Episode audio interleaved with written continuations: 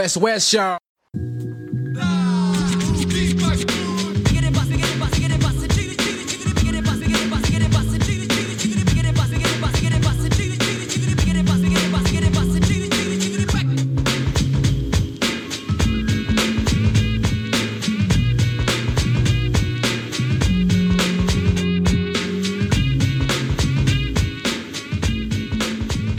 What's up, everybody? Welcome to another episode the Back of the 135 podcast brought to you by the WesWes Network.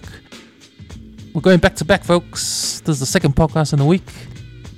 Last night was with Joseph Paulo.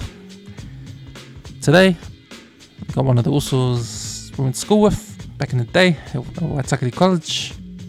He is a social worker. He's been doing youth social work for the last 20 years.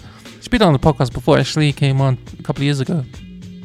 Um, that was when he was a bit of a politician. He was a local politician by way of local board serving Henderson and West Auckland.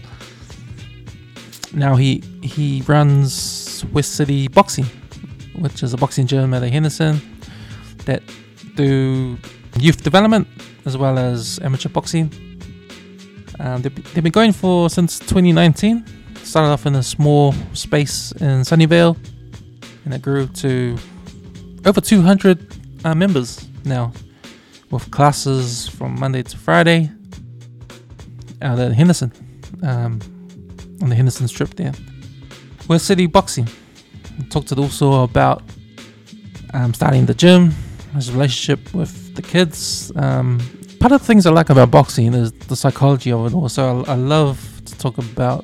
I love to talk about. I like to talk to fighters or coaches of boxing about about how the sport affects people in in positive ways. You know, and it's probably one of the reasons why a lot of youth are in there, especially our troubled youth, um, doing sports sport of boxing because it is a sport that will help them um, discover who they are and and sort of give them an opportunity to to move forward in a, positive way. So glad to also to pop in, have a chat to me about what he's been up to. Please welcome Matthew Grey.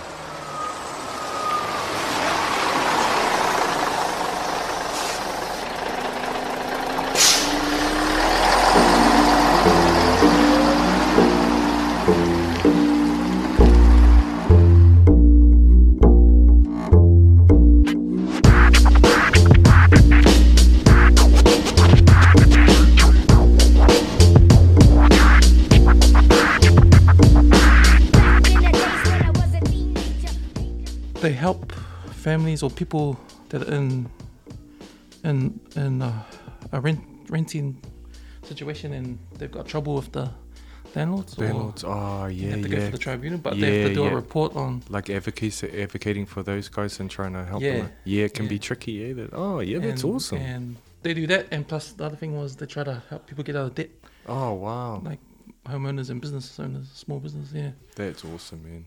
but there's heaps of like those kind of, um, because I never know like there's heaps of these kind of organizations to help, but Yeah, no one really knows until you get Totally. introduced to it. Eh? that's right. Yeah, Yeah. bro. And so many of our kids end up like they start their adult life in debt.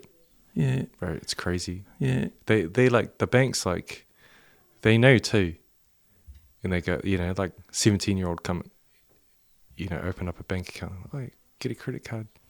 They Oh, haven't they haven't they haven't learned how to deal with money yet. They're just like thousand dollar limit. Oh, Yeah. so I've got a thousand dollars.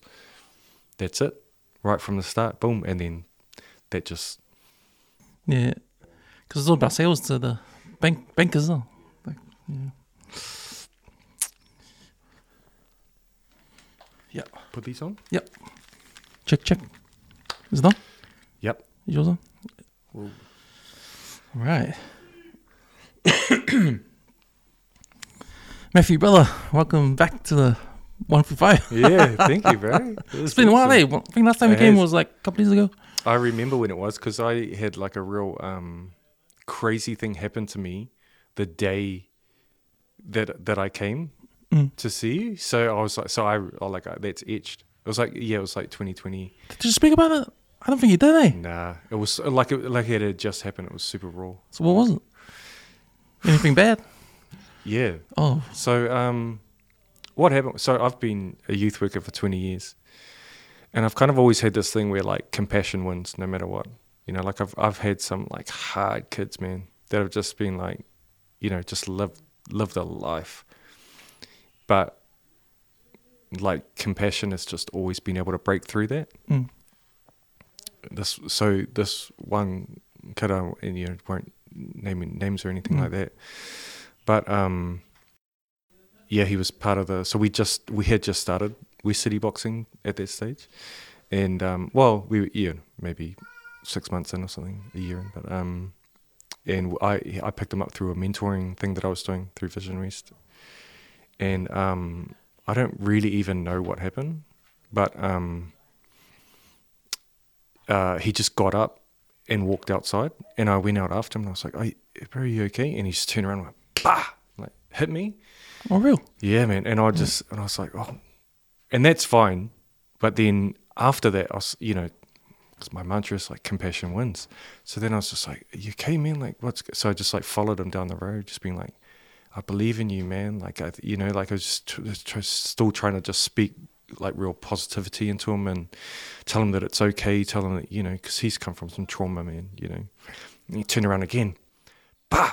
And it's- and that time I, I knew he was going to hit me. For some reason, I just let him hit me because I was like, oh, you know, he's going to get it out. I don't know. He hit me again. and then just walked off and I just kept, you know, I just kept following him, just being like, you know, just, just speaking positivity to him. But it was the first time where I was like, compassion didn't win. Right.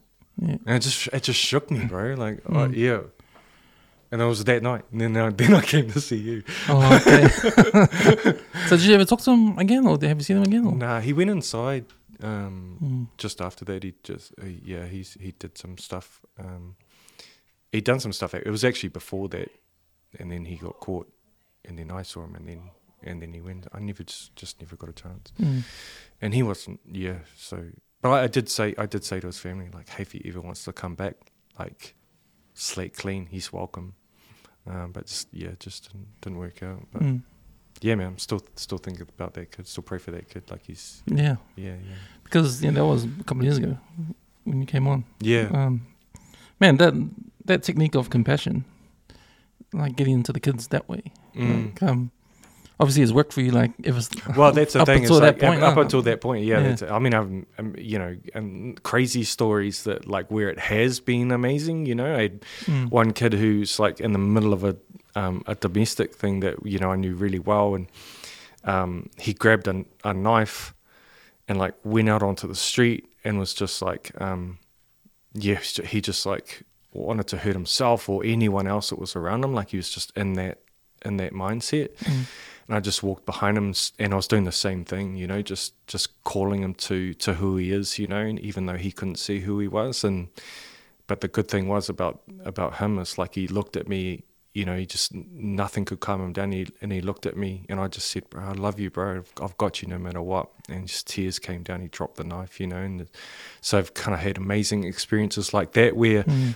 That's You even know. more dangerous. He's got a knife. yeah, yeah, but yeah, I don't know, it's yeah. Um, but you know, you have experiences like that, and you just so you just like hundred percent believe, like man, compassion wins. So you just Mm. see these amazing experiences.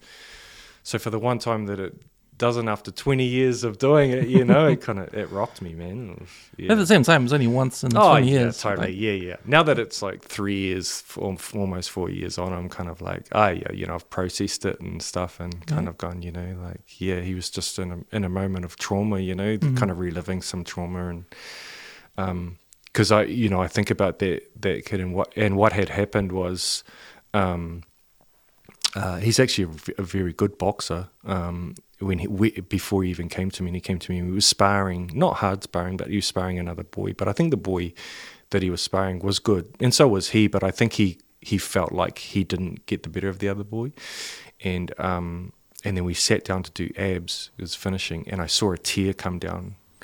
And I think the world that he lives in, man, there's there's no there's no room for tears, you know. And so he just turned that into into you know anger and rage and like you know just psh. and so um, yeah, yeah, It's um, the evidence is out there, like with with trauma and that with these kids when they're young and then you know they go into the world and you know they struggle, yeah. you know, with mental health and all that kind of Oh, stuff. yeah, And yeah, you know, you, we know through evidence and what we see and what we hear, like it's it's that n- being neglected when you're young, eh? mm. yeah, you know, and it can be a lot of situations. It can Yeah. be the situation can be different for everybody. Like you know, parents are not there, yeah, or the parents are not not as good, yeah. or you know, stuff. Yeah. Heaps, heaps of things, and it's Yeah. all about having a cycle. It's a cycle way. Totally, 100%. It's a cycle. So if yeah, if the parents, if maybe the dad's abusive, even the mom's abusive or alcoholic, but that comes from when they were kids. Yeah.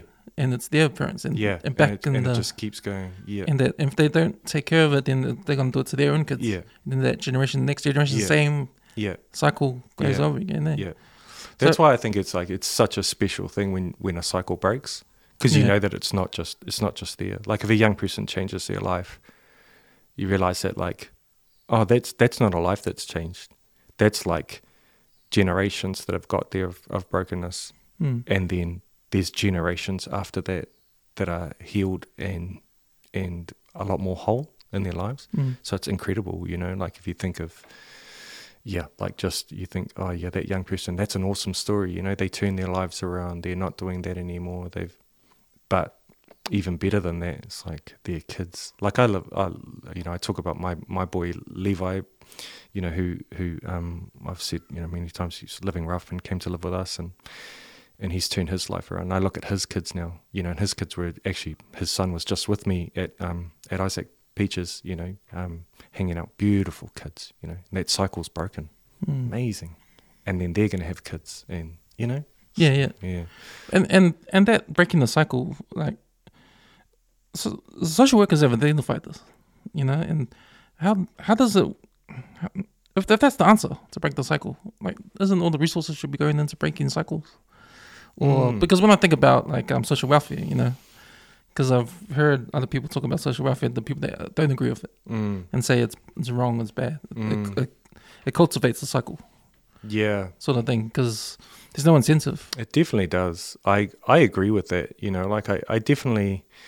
Yeah, it's one. You know, we- we're already kind of talking about politics, aren't we? But you Mm. know, it's it is it, everything's political, and I think you know, like I, I sit in a really weird place where, um, you know, I consider myself left wing, but I feel homeless in the left nowadays. You know, and and I think it, it's one of those things that I'm like, it's not that I disagree with with um, helping our most vulnerable uh, people. It's that the way we're doing it Mm. is not helping.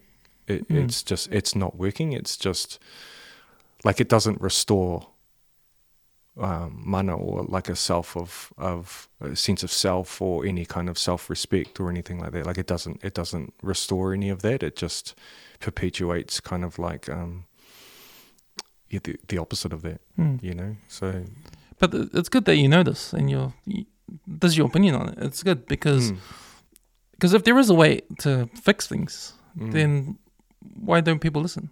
Like why? Like if you're in a if if your job is to be a social worker and help, and then from helping you identify what's wrong, and then and then from that you know what's wrong, you know how to fix it. mm, Doesn't that shouldn't that filter up to the higher ups and then come back down? Okay, we'll put all the resources towards that, and you know it seems easy. Like it seems like a simple, like let's get all these guys out in the field, yeah come back. So what's the story? What's happening? Okay, how do we fix it? Okay, let's do it. Yeah Like to me, that's it sounds simple, but it's Yeah. not. Eh? Well, it is. It is simple. I mean, I, you know, um, Nigel Latta. Um, do you know Nigel Latta? You did. He did like uh, documentaries on. Um, He's the things. economics guy. oh no, no, oh no, that's a different guy. But Oh. he did, he's a psychologist. Oh, yeah, yeah. Um, yeah. Actually, a lot of people in my field don't like him, but he did have he did have a really good saying that um, you know we can make the mistake in thinking that complex issues require complex solutions. Mm. When actually you know the solutions are quite simple, but they're hard and they take they take a while. You know, and I th- and I think that's probably the thing is that um, politicians' m- main goal is to get re-elected. So Mhm. you have three years to make a difference, and if you imagine the amount of trauma you know, if you imagine, well, I was actually talking to a friend of mine who's homeless um, the other week. I hadn't seen him in ages, and then um, he came back to Henderson. He's living rough there. We're having a conversation, and it wasn't about it wasn't anything deep, but it reminded me of a past conversation that I'd had with this guy. Man, he's like talk about trauma. Mm. You know what I mean? And and it's kind of like that. I, I think about his life and like the trauma that he's lived, and like um, the solutions are kind of like you know a ten week program of this or an eight week program of that or Mm. a brief intervention here or, and it's all so that um, people can be seen to be making results within a three year period that they can then tell the people, hey, we made this results, but none of them are are long lasting or or even real. You know, Mm. like um, like youth employment for us um, in the youth sector was was big for a while. Still kind of is, but it was really big for a while. And so we, when a topic's big, um, that's where the money goes. So you know, there was lots of contracts with youth employment and stuff like that. So you imagine like, and you think, yeah, that's that's good, man. You know, people get employed, they start feeling better about themselves, da da da. But you think about, you know, people that aren't employed. Um, well, there's you know people that aren't employed for various reasons, but for for those that are like chronically unemployed, you know, there's a lot that's gone on in their life, and so um, what people were doing was, and what the expectation was, is that um, especially for young people, we were pushing young people into employment before they were ready. They had no sense of belief in themselves. You know, they had no desire to work, or and they didn't. e- You know, they they had no. Um, yeah, they just weren't. They just weren't ready. You know, and but there was this kind of this push into employment. So then the young person would go into employment. They'd have a bad experience because they didn't want to be there. So then they'd leave. But then the employer would have a really bad experience as well and be like, "Oh, I don't want to hire young people and that you guys give me anymore because Mm. you know, it's gone after day two. Um, but the statistic was is that that young person was unemployed and then they got employed. So then the government was like, hey, So that's a tick the box thing. yeah.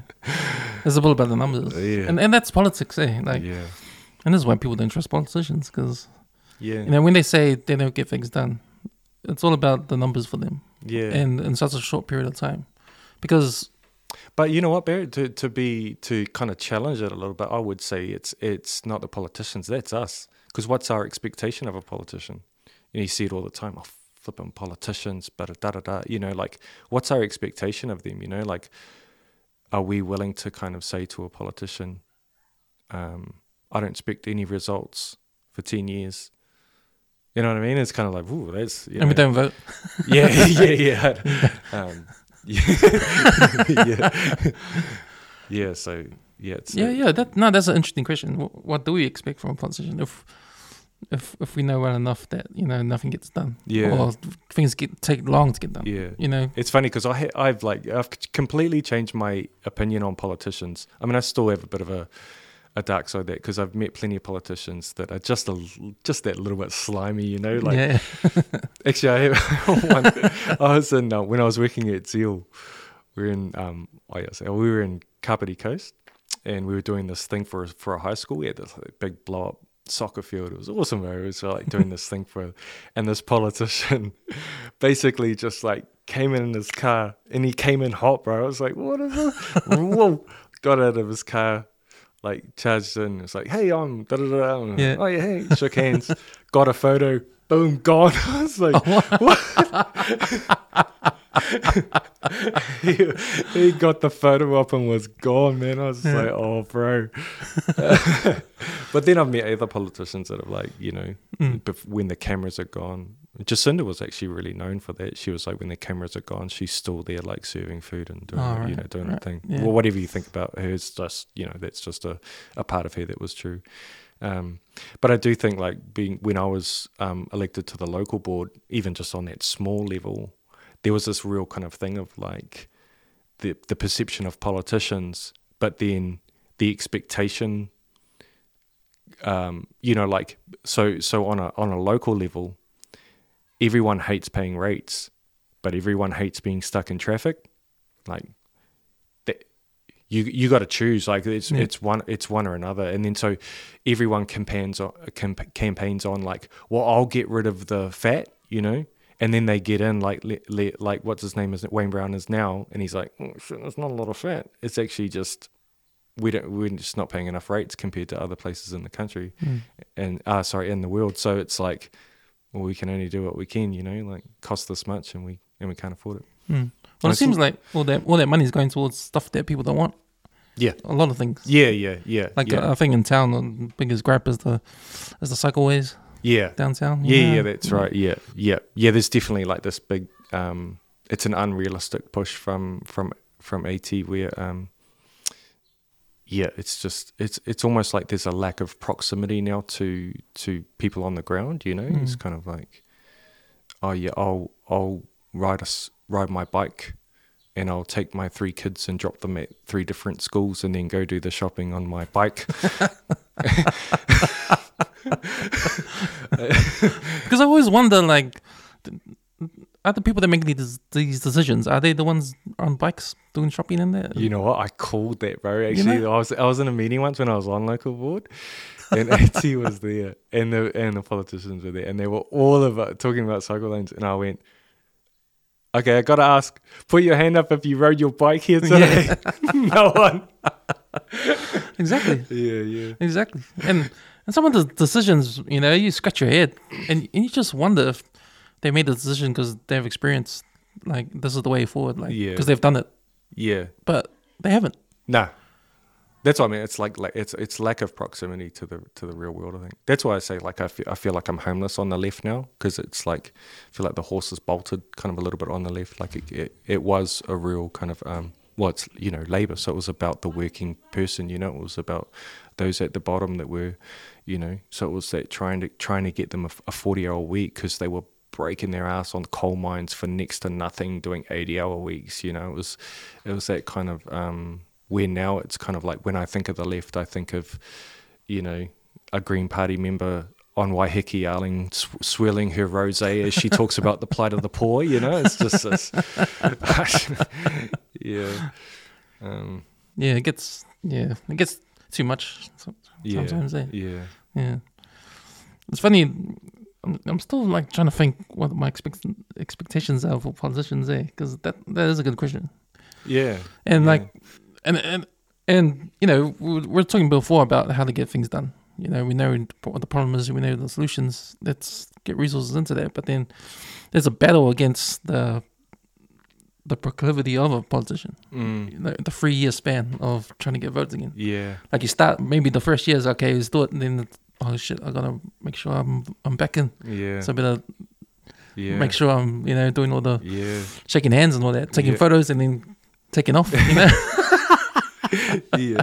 but then I wonder if like like if you're, if you're a politician and you're doing all that, maybe you're the face of it, and your staff needs to get all the jobs done. I definitely think there is a um well this is the interesting thing is I think when um, a new party comes into effect that there's this massive changeover but there's not like it's kind of like the politicians change but all the staff of all those ministries are exactly the same people Hmm. doing the same things it's kind Yeah, of yeah, yeah. um, I mean they take direction from the ministers for sure but Mm. um, yeah it's just you know Yeah. it's- yeah So you know your time at when when when when did you finish up at a local board? Because that's when you started the West City Boxing. Eh? Oh, you- yeah that, and that's oh, why I didn't There's a little overlap. A, a little bit, but that's why I didn't rerun. As I was kind of like, I just want sole focus on on West City boxing and, and trying to you know get that get that going. So Mm.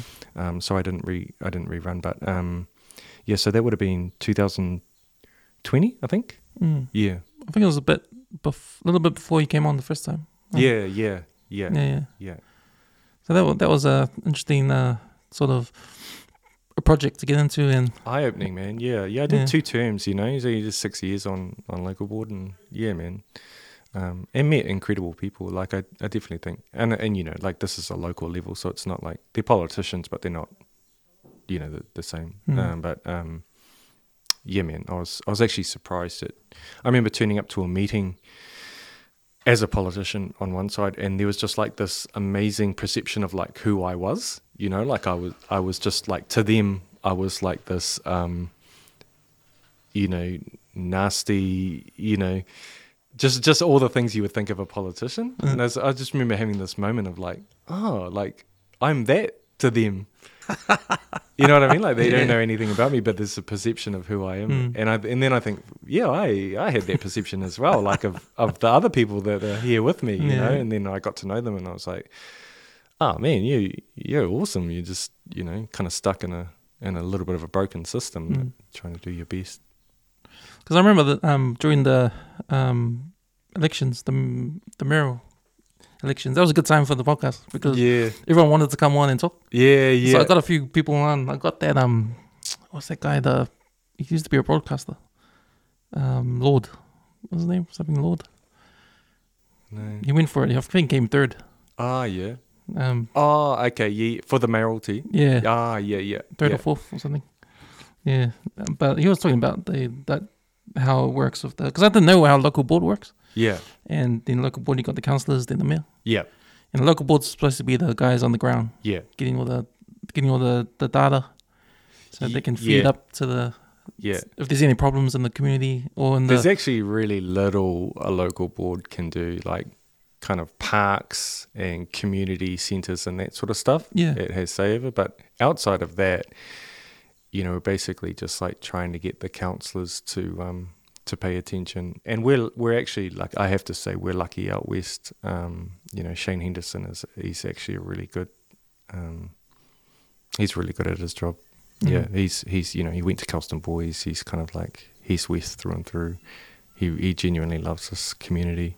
Um, and that's what you want eh guys Yeah, that were yeah. born and bred here yeah, out yeah, west yeah, and and Linda Cooper too. Like I, you know, she's definitely one that if I'm honest, like when before I'd met her, I had a perception of her, and then when I got to know her, I was like, "Phew, you're the real deal," you know, like, um, yeah. So I think, and I and I've seen them fight. Like I've seen them in rooms like fight for the West.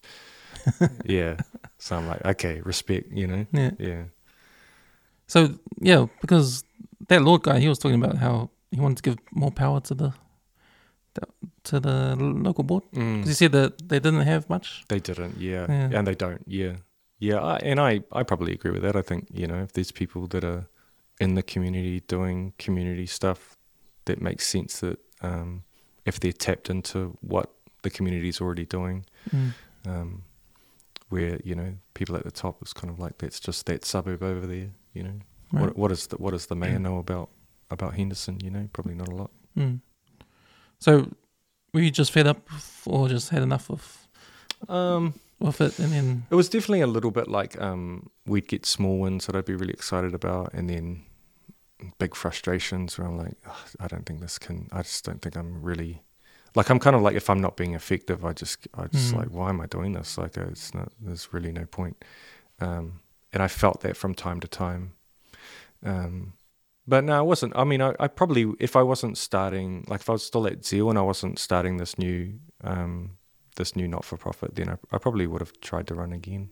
Yeah. Mm. But I just was like, man, I was so focused. Like, I just really want to get this boxing club out going, Yeah, you know? yeah. Yeah. I was so passionate about it. Still am, you know? So how did that start anyway? What was your idea at the beginning? Oh, well, it kind of fell into it. So I, um, I was at Zeal. Uh, so Zeal is, um, is a youth centre. There's actually youth centres all around the country, um, mostly the North Island, um, which are just kind of well, they, they started as kind of like these creative arts venues, so all all ages shows and stuff like that. Um, is where they got their their, their popularity and and um, yeah, lots and lots of young people go through. So in Henderson, at the front of Westwave, is Zeal. It's a big, you know, thousand meter, thousand square meter uh, venue that has all sorts of kind of creative stuff going on, and um, so I I just wandered in there one day. Not not even I just kind of wandered in there because I was like, who are these people in my neighborhood? and um, and then I was like, oh, this is cool, you know, and, and kind of stuck around. And then I ended up running Zeal for a little while.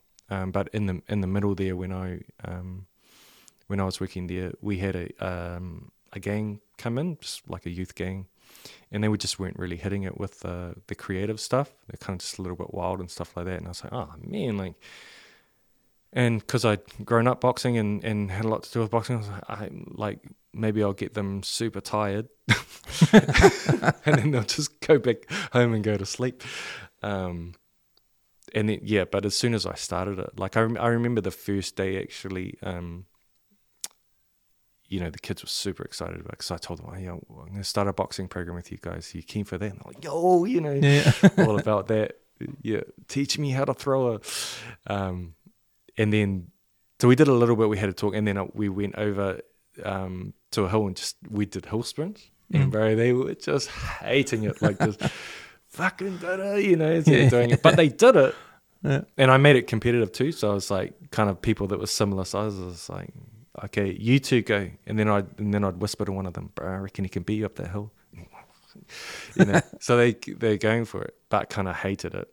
Yeah. But then on Probably the, wondering where the boxing bag. yeah, exactly. They were like, "It's just boxing." yep. Uh, but then walking back to Zeal, I just, I just had, I still have this vivid memory of like looking over my shoulder and seeing these guys who are normally like just down here, just like shoulders back and like feeling a real sense of pride. You know, like they did a thing, they accomplished it, and they Mm. feel good. You know, and so it's just that little. And I was like, "Ooh." I think I'm, I think I'm onto something here. Yeah. And um, yeah, so I ran it at Zeal and I was like, this is awesome. But I was kind of like, the goal to, is to do this, like Mm. just expand this, like just do this. Um, So do you have bags in there at the at Zeal? yeah, Like, yeah, um, we had some freestanding and bags. and boxing. Yeah. Um, classes. Not a lot, but yeah. So we did did box. Yeah, so I did boxing classes at Zeal with a small group. Um, yeah, so, and so one of them is working for me now, and um, as one of the coaches, and the other one is um, with Adrian at Alpha Boxing, uh, working there. So he's, they're still they're still doing it, and great, amazing young men now that are Mm. doing really good. Um, yeah, so he kind of started there, and that's kind of just how it. So it kind of just fell into it. I was just like trying to solve a problem of Mm. like, yeah, doing something with these young people that would engage them. So you know when it starts off like that, but is is like your gym now like getting to getting guys in that want to go into professional or amateur? Yeah, yeah. So now? we've yeah we we're actually doing I, we're doing well. We're doing really good as, as a gym. Um, yeah, we've got we've got you know people that have, have done really well on a national level. Um, you know, represented New Zealand at, at Pacific Games Oh, and, yeah. and um, in uh, Samoa last year, and and doing yeah doing really well. And so we have a good competitive team. Mm. Um, yeah, it's it's a kind of a weird thing of so we sit in a really weird place, you know. 'cause a lot of people are like, so are you boxing or are you youth development? And I'm like, yep, Both. yeah, yeah, yeah, those. Yeah, yeah. Um, yeah, and I and I, I love both. You know, like I'm I'm yeah really passionate about both. Like I don't want to teach I don't want to teach crappy boxing. You know, like I want, to teach really good boxing. Um, and so yeah, it's a it's a it's a big part of it. But it's also a big part of like teaching really good boxing and doing doing well as a gym is really good for youth development because young people that come in, you know, then some of them who have kind of grown up in the system, they're used to kind of like programs for program's sake. You know, like, oh, this is a youth program and it's free, you know, like, it's like, oh, another one I have to do, you know, where Mm. they come in there and they go, oh, whoa, there's, look at those guys, like, oh, they're competing and doing well and, um, you know, oh, ch- look at that trophy or, you know, whatever. And it's kind of like, oh, yeah, it's the real deal, you know, and so it kind of gets them excited, you know, the, the ones that are coming Mm. in and stuff like that as well. So it's good. It's, it's kind of good for both. Um, and then I think the the boxers who are kind of like competing and doing really good, it's it's it's good for them to kind of see the youth development side as well and kind of Yeah. be be involved in that, you know. Yeah, because I can see them wanting to give back to, Yeah, big time. and you always see that with athletes. Say when F- when Yeah. someone someone makes it, you know, they always want to feel like they want to give back, Yeah. and it always it always starts with the kids. It's and Yeah. it's crazy, man. Like you, I just I'm still blown away by it. Like I think you know, like we, you know, we had um, Isaac Peach on the show. So those guys, you know, like they're a gym in West Auckland. I mean, look at they're punching like flap. They're doing good on a global level. All of Mm. those people, Andre, Jerome, Mea, like they've come and spent time with our kids, bro. Mea's come down with our girls, so we do girls classes. Our girls are just like, they're Yeah. just like, you know what I mean? Like Mia walks in, the girls are just like, oh my god, you know. And same as um, yeah, like we've got a bunch of Liston boys with us, and and um, you know, Andre went to Liston, so you know, these guys is like, yeah. So it's amazing. Like they're like, you know, ranked, like Mm. super ranked, like Mm. as world champion Mm. hang- hanging out with like, like that. I know what you mean, man. Because you know when I was with Isaac, I was just amazed in how, like you're right, how big they're. Like Yeah. From from just having an idea, and starting from scratch, a Yeah. simple thing like on this Yeah. deck, Yeah, and getting Jerome in from next door. And, yeah. Oh, they'll do some punching in the next minute. It's crazy. Yeah, It's crazy, like- yeah, Going to England and doing all those Yeah. m- matches. yeah, Me as champion of the world, yeah. you know. But they're not. They're not. Yeah, that and, and but the the surprising thing is they're not selfish with it. Like Yeah. they just they just they like yeah spread it out. Mm. You know. Yeah, it was interesting talk because we talked about um, just like the the status of the sport of boxing in New Zealand. Mm. Like New Zealand's always been a fan of boxing as a Mm. as a country. You know, we've always had good boxers. You know, Yeah. David Saw to back to J- Jim Piel. You know, Mm. like those days, and even now. You know, I think combat sports in general. Yeah. Yeah. New Zealand's always had a love affair with Yeah. that, but it's never accepted in the mainstream, eh? For some reason. Yeah, it's crazy. You yeah, know? yeah. Oh yeah, you look at the the whole stuff that kind of happened with with um, Israel Adesanya, eh? That Mm. with the media and stuff like that. I mean, he's this, you know he's a global superstar and like gets like a tiny little segment on one news or something. Yeah. It's just like if that, you know, it's kind of like yeah, it is it is a strange thing, eh? He's a good example. Yeah, Of, and you know, if if you take New Zealand out, oh man, he's popular around the world. He's like yeah, a David Beckham sort of thing, yeah, character. yeah, eh? Like, yeah, hundred percent. You know, Yeah, yeah. yeah. We I don't know. It's just it's sad to me. And it's I don't know. I mean, I'm a little bit of a conspiracy theorist, but I do think, um, like I, so I heard, and I don't know if this is true or not, but I definitely I heard um, from a friend of mine who's doing a sports degree.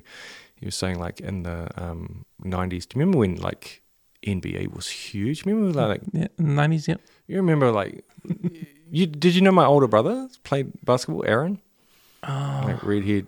He was Oh. he was really good.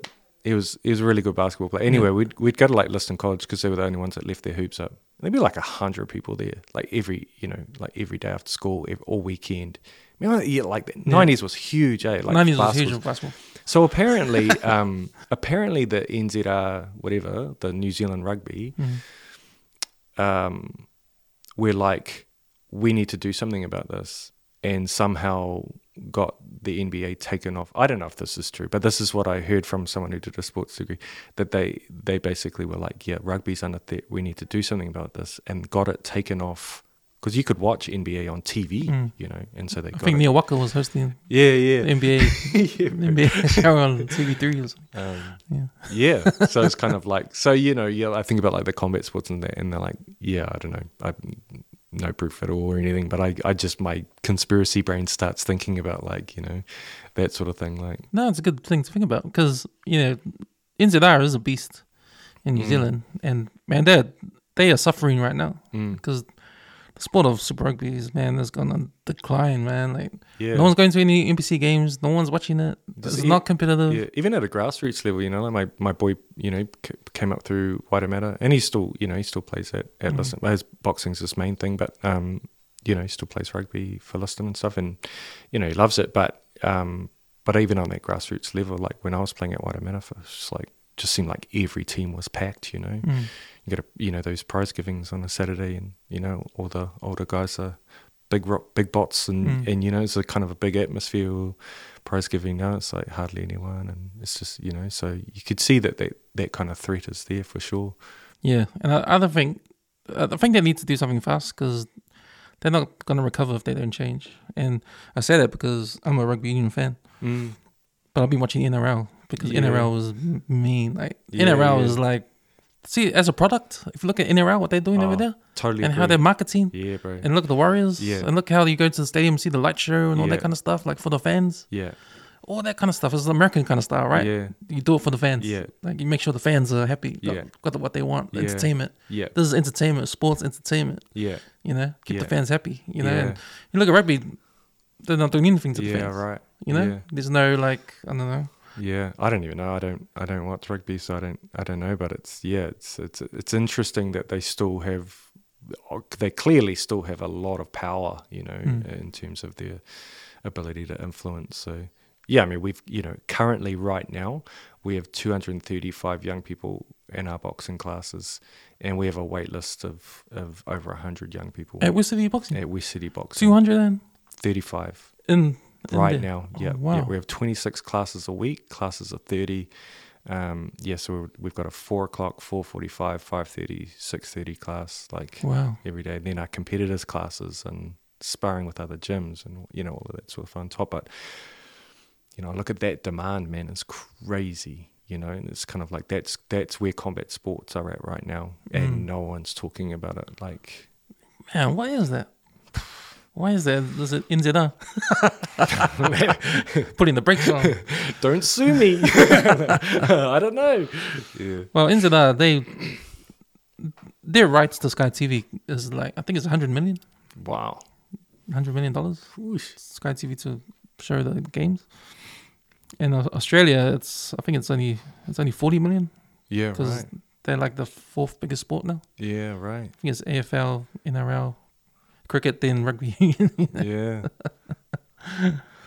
But um, no, it's it's it's suffering there. But man, it was interesting. Interesting talking about the basketball, you know, Mm. and what that conspiracy theory if they did do that because man, I remember I do remember how popular basketball was. Oh, it's crazy. Yeah. You know? Yeah. I think plus basketball as a sport was is it's accessible. Yeah. You know, you can, all you need is a ball and a hoop. Yeah. That's it. Yeah. You don't need a team to play with or Even a hoop, like you. yeah.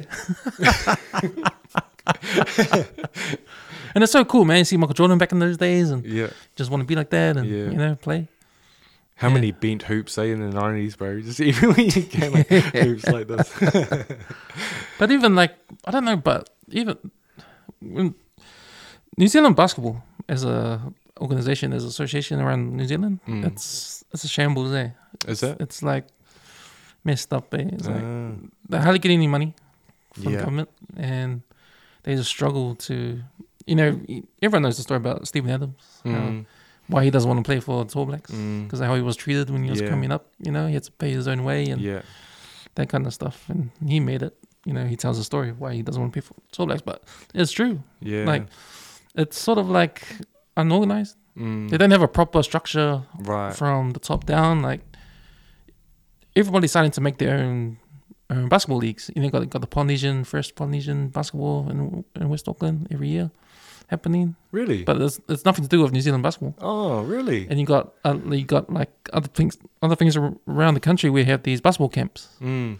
Like kids go to Tauranga to play in that competition. Like, ah, yeah, yeah, but these are made up by ex basketball players. yeah, They go and do their own thing, yeah, you know, and they're not affiliated with New Zealand basketball. yeah, So it's like New Zealand basketball doesn't want to support any of this Yeah, kind of right. stuff. So, whereas you know, uh, rugby union in this country, it's all structured. yeah, You got uh, yeah, in that uh, NZR controls everything. yeah. You got So your it's a pathway up. yeah, it's yeah, pathway up. Yeah, you know, that kind of stuff. So yeah.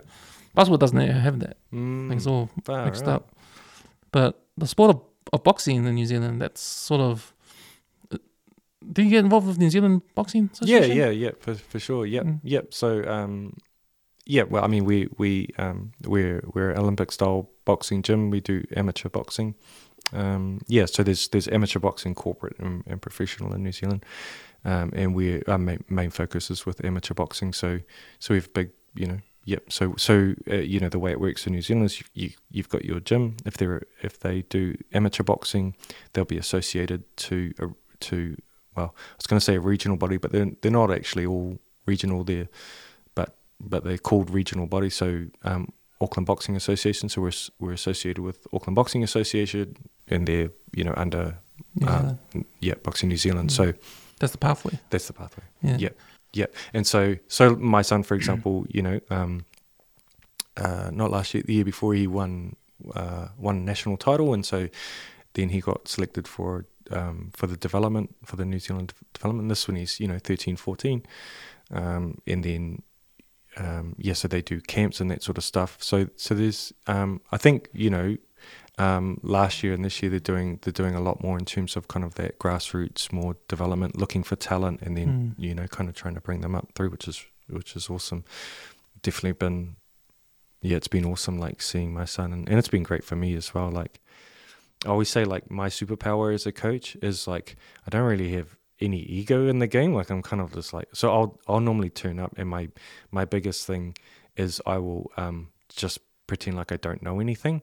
And coaches are amazing because they're they're not like they're not greedy with the the knowledge that they have. Mm. So I, if I go and just act like I don't know anything, and, and coaches are free with their knowledge, so I'm just like I'm just constantly gla- you know grazing, you know what what, what could work for my young people and um, in our gym, um, and these development camps are awesome like that. You know, like you go down, there's like you know the, the the New Zealand development coaches, and then the coaches around those coaches, and you know that bring the young people, and so there's just lots of.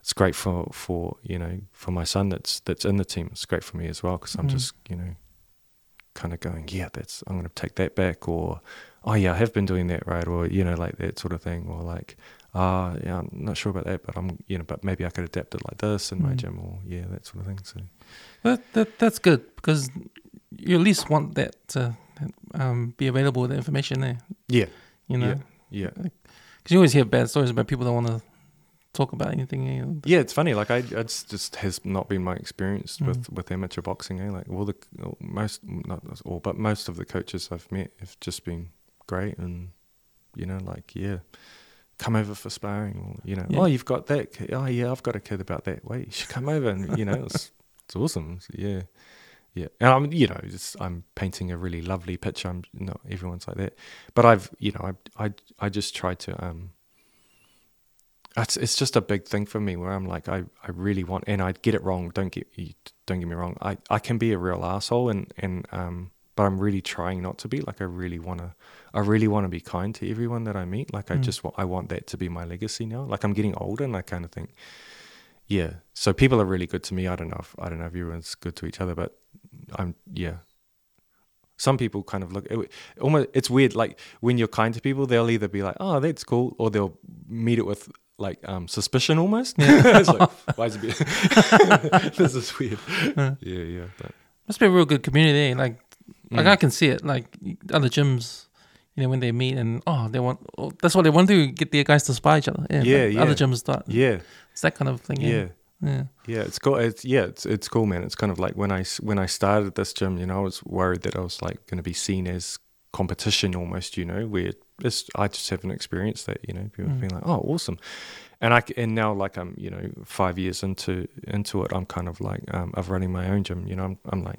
oh yeah i get it because probably what lacks mostly in amateur boxing is is competition just Mm. having enough people you know by the time you go weight age gender you know, like, oh, how many people are doing amateur boxing that are that way? You know, it's like the young fellow I was at Isaac Peaches today, you know, and I had my little 40 kg fella, you know, there's just no one else at our gym that's like, you know, the next go, we got heaps of big island boys in our gym, you know, it's like, so, he, um, but Isaac's got a guy, you know, he's just like, yeah, bring him over and we'll get them Mm. in the ring and they're throwing down. It's awesome. It's great. Yeah. yeah.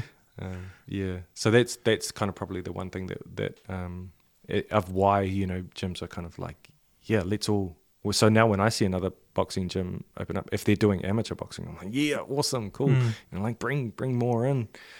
Um, How many out west? How many um, so boxing gyms out uh, west? that do amateur boxing. Yeah. Or how uh, many? Oh, gyms like yours. Like, So uh, Imran uh, runs a gym called Universal Boxing in Te Peninsula. Uh, Peach, obviously. Um, us. Um, I'm not sure. I'm not sure. There's other other gyms doing awesome stuff, um, but I'm not sure if there's any more that are doing amateur boxing hmm. out west. Oh no, I think um, Vin at um, Combat Centre. I think they've got they've got amateur they've got registered amateur boxers as well. Obviously, they do multiple things, but they've got amateur boxers as well. Hmm. Um, yeah, I could be missing someone, but Yeah. So the community is there. Eh? Yeah, yeah, mm. yeah, Hmm. but it's it's there. But if you think about like, so I've got 235 kids, and you think, oh, that's huge. But I've got like 15 competitors, and that's big, you know. Like compared to some gyms, it's like, whoa, that's a lot of competitors. But, um, and then if you take that 15, you go, okay, what's your weight? What's your age? You know, like for a cadet and mini cadet, you need to be within two kg. You know, to, to get a competition, you can do exhibition bouts, but just to get a competition, you know, you to be within two kg. We've got to be within, you know, um, 24 months of of a uh, date of birth. You know, the same gender. So by the time you go like that, all of a sudden it's you know it's a lot of where you go over to countries that have bigger populations, um, whether boxing's big or not, just population. You know, like. Um, yeah, and it's even harder for our girls. You know, we've got three competitive girls. You know, I've got one girl who's great. She's had three exhibition belts and no competitive belts, even though I've nominated her for everything. It's just because there's just no one, no one around. So the the exhibition means that they didn't quite meet that, but they can still get in and and and give it a good go. Uh, but it's just not it's not competition because they didn't quite there was just wasn't quite that match. Yeah. Yeah, So the exhibition belts are they like the same rules as the Yeah. big exhibition belts? yeah. Mm. and then I, you know, normally what will happen is I'll, I'll have a conversation with the other coach. So, um, yeah, so like for that girl, wow, in one of her bouts, the other girl was was a lot more experienced. So I just had a conversation with that coach and just said, hey, like this is where my girl's at, and um, you know, and he was like Charlie um, at at um, Taumarunui, you know, he was like. Oh yeah, you know, I'll tell my girl she'll look after, you know, and so and she did, you know. Mm. Where others where it's a little bit closer, but maybe there's a thing, it's like yeah, go, yeah, Man, two hundred and something boxes at your gym. Like, must be. How do you manage that? Like with the, I know you have the classes, but how do people know to come in and there's a bag for you or there's space? Do they have Oh, it's, it's the- super organized. So that, Oh, that yeah. you come into like we've we've planned our classes. So you come in. Um, They have to book or oh, so you you have to register. So you register through our website, and at the moment, unfortunately, you will you, they'll get an email back saying, unfortunately, we're full. We can't take any more young people on, but you're on a wait list, and we'll get in contact with you when when we can. Um, sounds like bigger space needed. yeah, yeah. oh, I don't know. it just feels like work. Yeah. Um, but yeah, and so so then we've got so like so we've got you know our mini cadet boys is a class of thirty, and so our mini cadets are kind of like nine to eleven years old. So that's that class of thirty, and then we've got our cadet ones, so that's um, uh, 12, 13, and fourteen years old.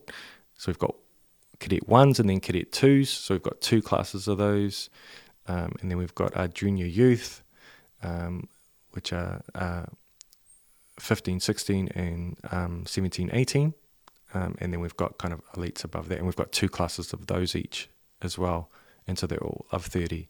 So they just they just mix with their 30 to begin with Right. anyway. So they so one class will come in on a Monday and Wednesday, and the other class will come in on a Tuesday and Thursday, and then we've got girls. So we've got two, we've got two rooms, and so they run. So we've got one class running here and one class running next door. Um, yeah.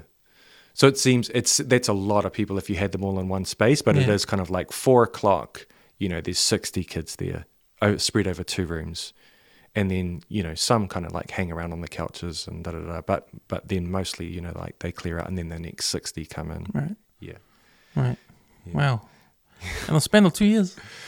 Yeah. Well, not 2019 we started in that little hall in Sunnyvale. Um, but it took a while to really kind of get going. So in 2019, we are mostly kind of like going into the hall after the crocheting club and before the taekwondo. You know, it was like kind of Oh, like yeah, go, yeah. sit- you know, do some pads with with a few kids, and then kind of like grew from there. And then 2020 we were still there. 2021 we moved to Henderson, and then um, 2022 we expanded next door. Hmm. I was thinking, like, obviously, it's the popularity of, of the sport of boxing and combat sports. Um, but man, how do you explain the numbers? Like, especially the kids, like coming in. Mm. Like, I Yeah. can understand going to play soccer or rugby, or, but then this looks like, you know, th- there's a third option here. It's boxing. you Yeah, know? And yeah, Because the numbers prove that it's popular. yeah, Yeah. absolutely. Yeah, Yeah. yeah, and we don't advertise at all. Um, Hmm. It's just yeah. Um, So how do you explain that? Like, what, what's what's Hmm. the, what's the trend, and why? Yeah, it's a good Um, question. I haven't really thought of it. I do think, um, I, d- I do think like uh the the fact that we're a youth development organisation probably plays some part to the numbers because in some ways those those numbers work against us, and that's why um, I've started a competitive team. So um, with our competitive team, it's kind of like that high level, and and part of that is spending time at other gyms and watching how they do it, and um, they just have a focus with a small. Some of them have a focus with a small amount, like I think of of Peach Boxing as a good example of that. You know, they've got a stable that of like that's the team, and they do other stuff as well. But that team is just like tight family. You know, like, um, and they, you know, like I, you know, if someone doesn't train hard, they'll know about it. You know what I mean? Like it's that kind of environment, and um, so you know, having that many numbers at West City Boxing is kind of like it's worked against us a little bit because people are there for a whole s- varied of reasons. You know, some are just you know they're bullied at school and so they want to kind of get a little bit of confidence. Some um, are just trying to trying to get fit. You know, maybe they've been bullied or you know, or uh, you know, a lot of kind of either just walked off the streets and they want to learn how to beat people up better, and then but get absorbed into the culture, and then that kind of you know that dies down or, or referrals from services and stuff. But so I've kind of started this this group of kind of like just a really tight knit Mhm. group where it's like if you're here, you want to be a world champion, like, and don't waste my time. Like you're gone Right. if, if you're not here. Like pick the Um, ones that you think or once and take it to the next level. So I think Yeah, want yeah, to be serious about it. yeah, I guess. yeah, yeah, Yeah. yeah. So that's so yeah, and and that's really good. Like that team is really you know bonding and and kind of pushing each other and like even tonight, like I'm just like I can't be there. I'm taking things. I'm like turn up and do the work. So they don't even have a coach, but they're there tonight, just like I can see on my phone. Like I've got CCTV. I was like, who's there? And they're there, like they turn up and they're just like going for it, you know. So Mm. so it's cool. Um, Because yeah, you can teach a lot of, of leadership doing that, eh? Like through that kind yeah, yeah, of system, eh? Like, yeah, absolutely. Yeah, and that's really big for us as well. mm, Oh, so that's what I was saying. So I think you know one other thing with our numbers is just that it's that youth development thing. So we you know we have a lot of practices where um, when a young person walks into our gym, they're met with smiles and, and, and shaking of hands. You know, and, and all of our kids that are in the class, if you consider West City Boxing home, there's an expectation that you'll stop what you're doing. You'll walk up to that person who's just walked in. You'll look them in the eye, give them a handshake, and say hi, and introduce yourself. And so, mm, just those kind of little things that are a little bit, probably a little bit more. Well, I mean, there's probably boxing gyms that, that do a lot of that, but but it's kind of that youth work practice. I guess Mm. it's kind of like more forefront in my head of like, I want a young person to walk in and immediately feel welcome. You know, Yeah. that's um, that sort of thing. That's so I'm I'm guessing that's probably that thing of like why it's why the demand is so huge. Is kind Mm. of just stuff like that. Because there's a lot of anxiety coming into like, Oh a man, boxing gym, eh? yeah. Like, Flip, I remember some of the Man. boxing gyms. I went, you know, I went, I went to a number of boxing gyms, and, and a lot of them were great, but some of them I walked into is just like, yeah, man. well, even like- going to anything for the first time, eh? Oh yeah, yeah, like a group. hundred percent. Yeah, You know, because you're Yeah. not part of the group you want to join. Yeah, and, like, yeah. You don't know anyone. It's Yeah. Like, oh, yeah. I went to a wedding the other week, eh, and I was like, my it's like my wife's friend. And I was like, oh man, oh they are really nice people, but I'm just like, oh, I don't know anyone. Know. just look on your phone. yeah, Well, yeah, now- yeah, pretty much, pretty much. No one's talking to me. yeah, Man, I hate those situations. yeah. I gotta same. force myself to go talk. Yeah, You know, but I don't know what to talk about. But man, just go and just say anything. I don't Yeah. know. that Dutch courage. Eh? I was gonna say, man, you know, white people, man, they're good at doing that. They you know? are. Yeah, they are. You know, the mix and mingling. Wealthier, wealthier white people. Yeah, Yeah, it's yeah, different when you grow up like I did. You gotta learn that shit. But I think, uh, like, when I've, uh, I had, a- I heard some advice about how to approach, like, how to be in a, a room with people you don't know, or people in different class, and or you, how do you interact? Yeah, And it's and, and the advice was better to be yourself in a way where who cares about what they think, yeah, and because it's something new to them. yeah. Because no matter what True. you're gonna say, no matter what you're gonna say, That's true. they haven't heard it before, Yeah, and they'll be that's so interested, and they'll be interested in. Um, where are you from again? Like, Yeah. what, what's that place like? Yeah. Oh, Ranui. Oh, that's like you know. yeah, yeah, yeah. Now that you say, it, I've never really thought about it like as a principle, but that's so true, man. Yeah, yeah. And I like I experienced that as a politician, you know, like I just like when I got elected the first time. This is a true story. I went, I went to walk into my inauguration. Is that what it is? You know, when you get Yeah. inauguration. I think Yeah, that's right. Weird. Um, and I was stopped by security. I just must have working class Westie on my face or something. I'm like, and he was, just, oh, sorry, mate. This is just for elected, new elected members and their families. And I was like, yeah, bro, that's That's me. I'm, I'm, I'm one of them. And he was just like, come on. I was like, no, I ain't." like went away and then came out. I was like, oh, sorry. Yeah. like, no, no, all good. but um, yeah, I've been in rooms like that where I'm just like feel feel way out of place with Mm. people that are, um, yeah. But al- you're it's- right. It it's- a kind of like just be myself because they just Yeah. they find it interesting. Like, yeah, exactly. And it's almost like you're doing it this the, them a disfavor when you're not, yeah, yeah, you know. yeah, I heard that and I thought that makes sense. yeah. And it took me a while to do it, actually do it. Yeah, same. oh, I've definitely been in rooms where I'm, yes, that is. mm, I've never thought of that. yeah, But no, it's good. It's good that um you have that like sort of thing in, in the gym where someone new comes in, go say hi. yeah, Like that's Yeah. it's like a normal thing to do. you yeah, know, yeah, kind of thing. yeah. But uh, you never know what the other person thinks, you know. and That's right. Yeah, you, it might make their day. It Yeah. might be the first Oh, hi yeah. they got all day or a whole week, you know. yeah, yeah. More so than ever, I reckon. That sort Yeah. of stuff. That's what I was saying. Like my my kind of like my big thing is like trying to be kind. I just feel like it's in the world we live in now. Man, kindness is just such a, and that's the weird thing is when we, people meet kindness with suspicion, and I'm kind of like, yeah, man, they're like that. How crazy is that? But it kind of makes sense that because it's just such a rarity. Like Mm. we like to get on community Facebook posts and to the guy whose dog shat in the by my driveway, and then everyone piles on. You know, like yeah, Do you find that's pick funny? your shut up. I, I find that's funny, man. yeah, I I find, find that, yeah, funny. Yeah. I saw one, you know, we're in the um the Ranui page, the community page, Yeah. whatever, yeah, and um, I think someone posted up. Man, I had the package outside my door, and th this guy just came off the street, grabbed it, and walked off. and then people were commenting, "How come you didn't do anything?" Oh, I was holding my baby. I don't want to go outside and- oh, in case you know, might you know yeah, might be dangerous. you Yeah, know? I was yeah. like, wow. yeah. Everyone just piles on. Eh? Just the, yeah. Oh, and then I saw your story about someone busted in your gym. Oh, yeah, yeah. Did you find the guy? Nah, nah. We got the feelers out, but Took um, radio away, was it? Yes, our Stereo? stereo. Yeah.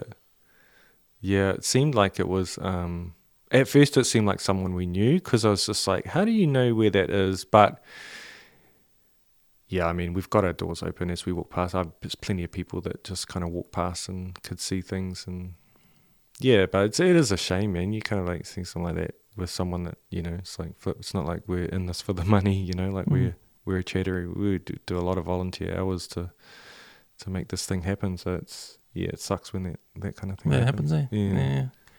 Yeah. Almost did those um oh, you know, I just wanna say I'm not angry and you know, God bless the guy that but then I was like, nah fuck, come on, get my speaker back, bro. What kind of speaker was it? Was it? It was like one of those big Oh, um JBL ones. Oh, like, yeah. Yeah, it was like Yeah. a grand, bro. Was, oh. Yeah. and then the window like uh, the company was like it's like a Did they actually smash the window? Yeah, they smashed the Oh, window wow. to come in. Alarm That's more off. than the experience. More, yeah, alarm with There's more than the stereo. Oh, yeah. shucks. Anyway, what do you do? Put some bars and Yeah, it's already got. There's like bars everywhere. It's Henderson, bro. It's like there's like bars up over there with those little pointy things. And, but you can get around them. Yeah. remember that dairy that used to be there with the video store? Yes. Yeah. That spot, eh? Yeah. Yeah. It's a video store. Yeah. Yeah. That's where we are. Yeah. Oh, and, and- Cheapskates was. Um, that's next door. right. Yeah. Next door. Yeah, yeah. I was Yeah, thinking about that because like it was like we're we're there now, and when I was a teenager, I remember just like sitting at Cheapskates and like no one kicked me out, and we just like watched skate skate videos all day. I was like, that was kind of a use into it, like you know, like- yeah. And so now we're there. It's like yeah, it's funny. Is that? Um, I know there was one in Newmarket, eh? Or Yeah, the big one was in Big- um? Khyber Pass, Harry Pass. still Yeah. there. Yeah, yeah. That's Oh, the so OG. That's the. OG one. Yeah. Yeah, Yeah. yeah, That, yeah, that is OG. Yeah. yeah. Do you know who owns it? Who runs it? Not anymore. Hmm. No. Yeah, I remember. I remember cheapskates or the skaters go there. Yeah. Get, the, get your Santa Cruz board and Yeah, yeah, and actually for a while they had a half pipe, half pipe, little half pipe at the back. You could skate Oh, there. true. And, yeah, next door they had like these little concrete kind of like pyramid type things. and skate around there as well. oh, Yeah, and Doyle's. Remember Doyle's? yeah, I remember Doyle's. The, Yeah, the army store in yeah. K Road's shutting down. Dang. That's been there for yeah, years, that's man. forever. Yeah, That's been there for years. Yeah. That's probably the last of its kind now in the army store. yeah, yeah. Last thing I bought from there was a pocket knife. I had to take my my cousin over there. He came from Samoa because he wanted to get a dog tag Oh and yeah, his yeah, name on it. yeah. And I said, "Where did you get those from?" Oh, in the army store on uh, K Road. And, oh, so we went there. And, That's cool. If I knew this, I would have got one ages ago. Yeah. yeah, awesome. Have your name on it and stuff. Yeah. Yeah. Uh, man, so so good stories coming out of the gym, eh? Good, Yeah. good stories of the kids. Yeah, man, it's it's it's um it's kind of like one good story and then you know a bad story and then a good story. Like it's just this is this is youth work. It's kind of like some nights you go home and you're just like elated, you know, like Hmm. someone decided to turn their life around or someone you know did something amazing or one of our boys got a job or one of our boys is going to university first kid that's gone to university you know and then at the same time like heartbreaking stories of like this kid we journey with him for like three years and then his older brother comes out of jail and makes him be a lookout for an ag rob and he's gone inside you know like Mm. so it's kind of like this roller coaster of emotions that comes along with with youth work Hmm. and you put everything into it you know like it's um yeah and i've got amazing i've got amazing people like um yes actually just had social workers email me today. I've got a um a youth worker coach um shamil she does a um she does our girls but she also so we do during the day we do we have a like a mentoring program.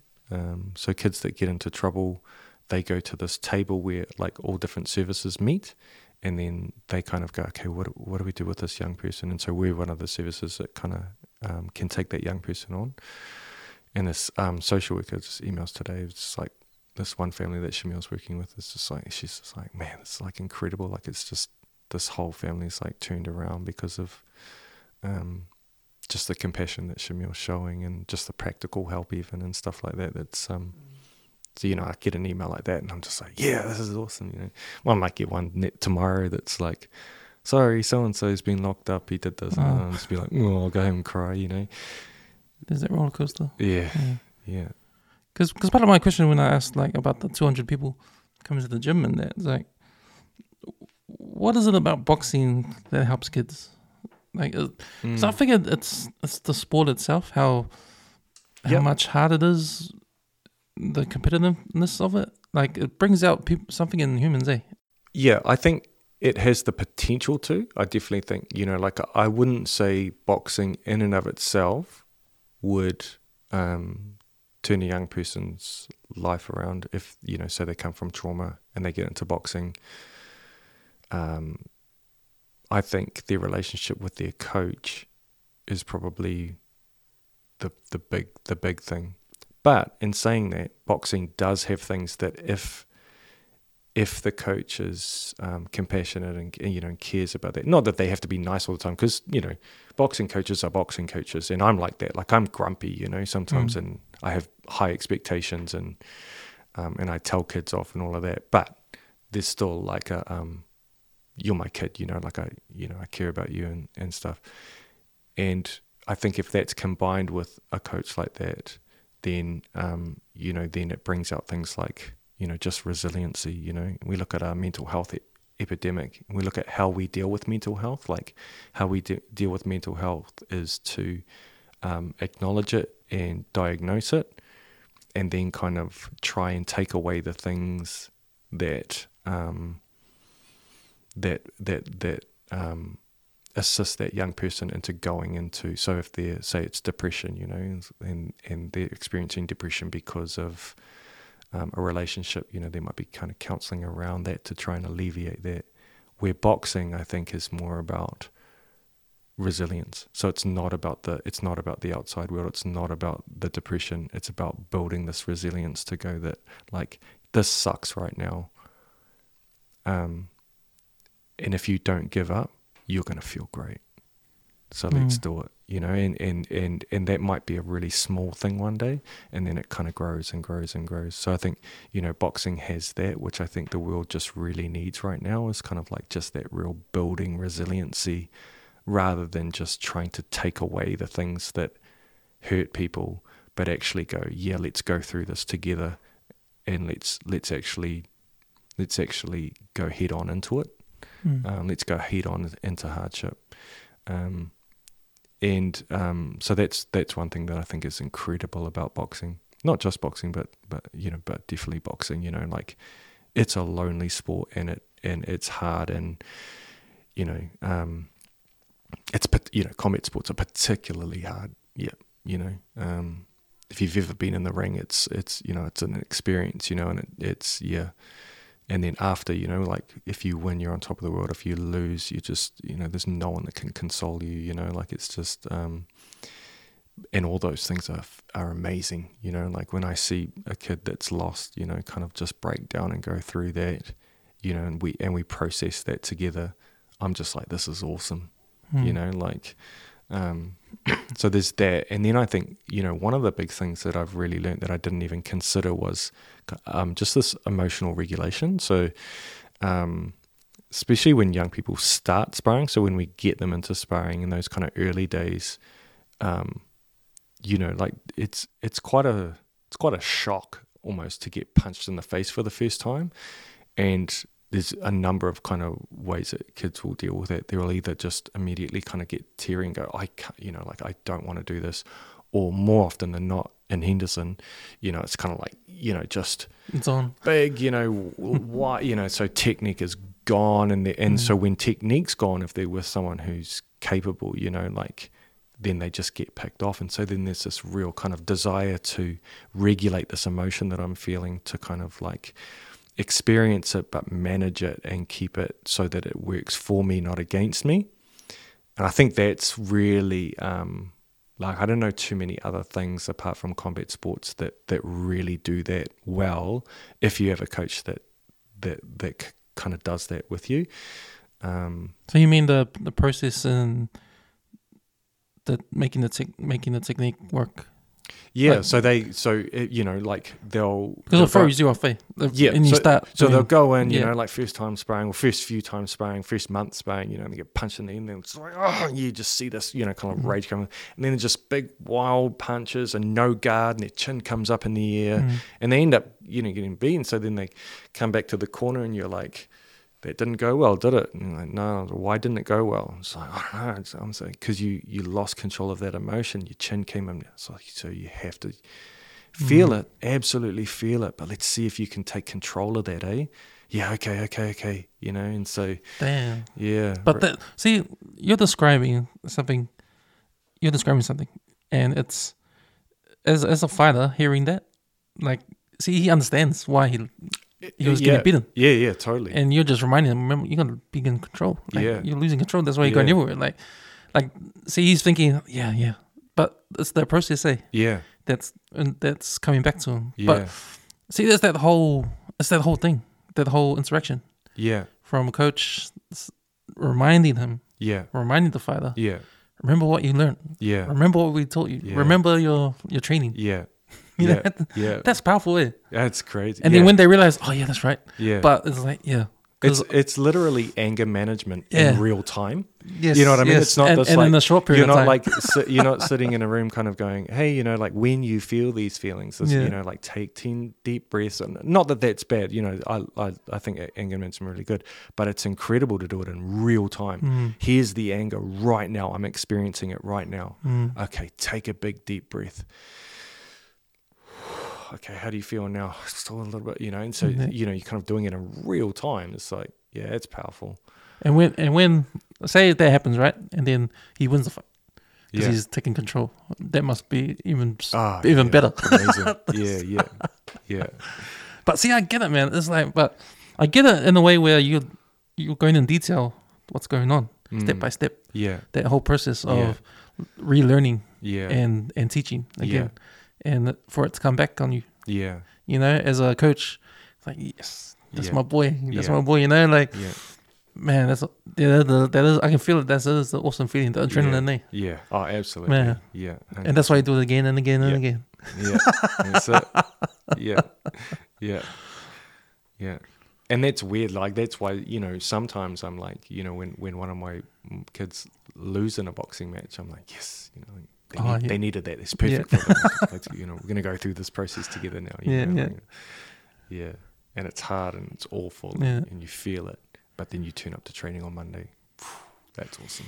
I like I liked when you said the word resilience and how boxing teaches the kids that in a way where teaches the kids resilience in a physical way, Mm. you know, and and they get the, the mental side after that Yeah, because they already felt it yeah, physically. yeah. It's like the old like before they hit this no smacking law.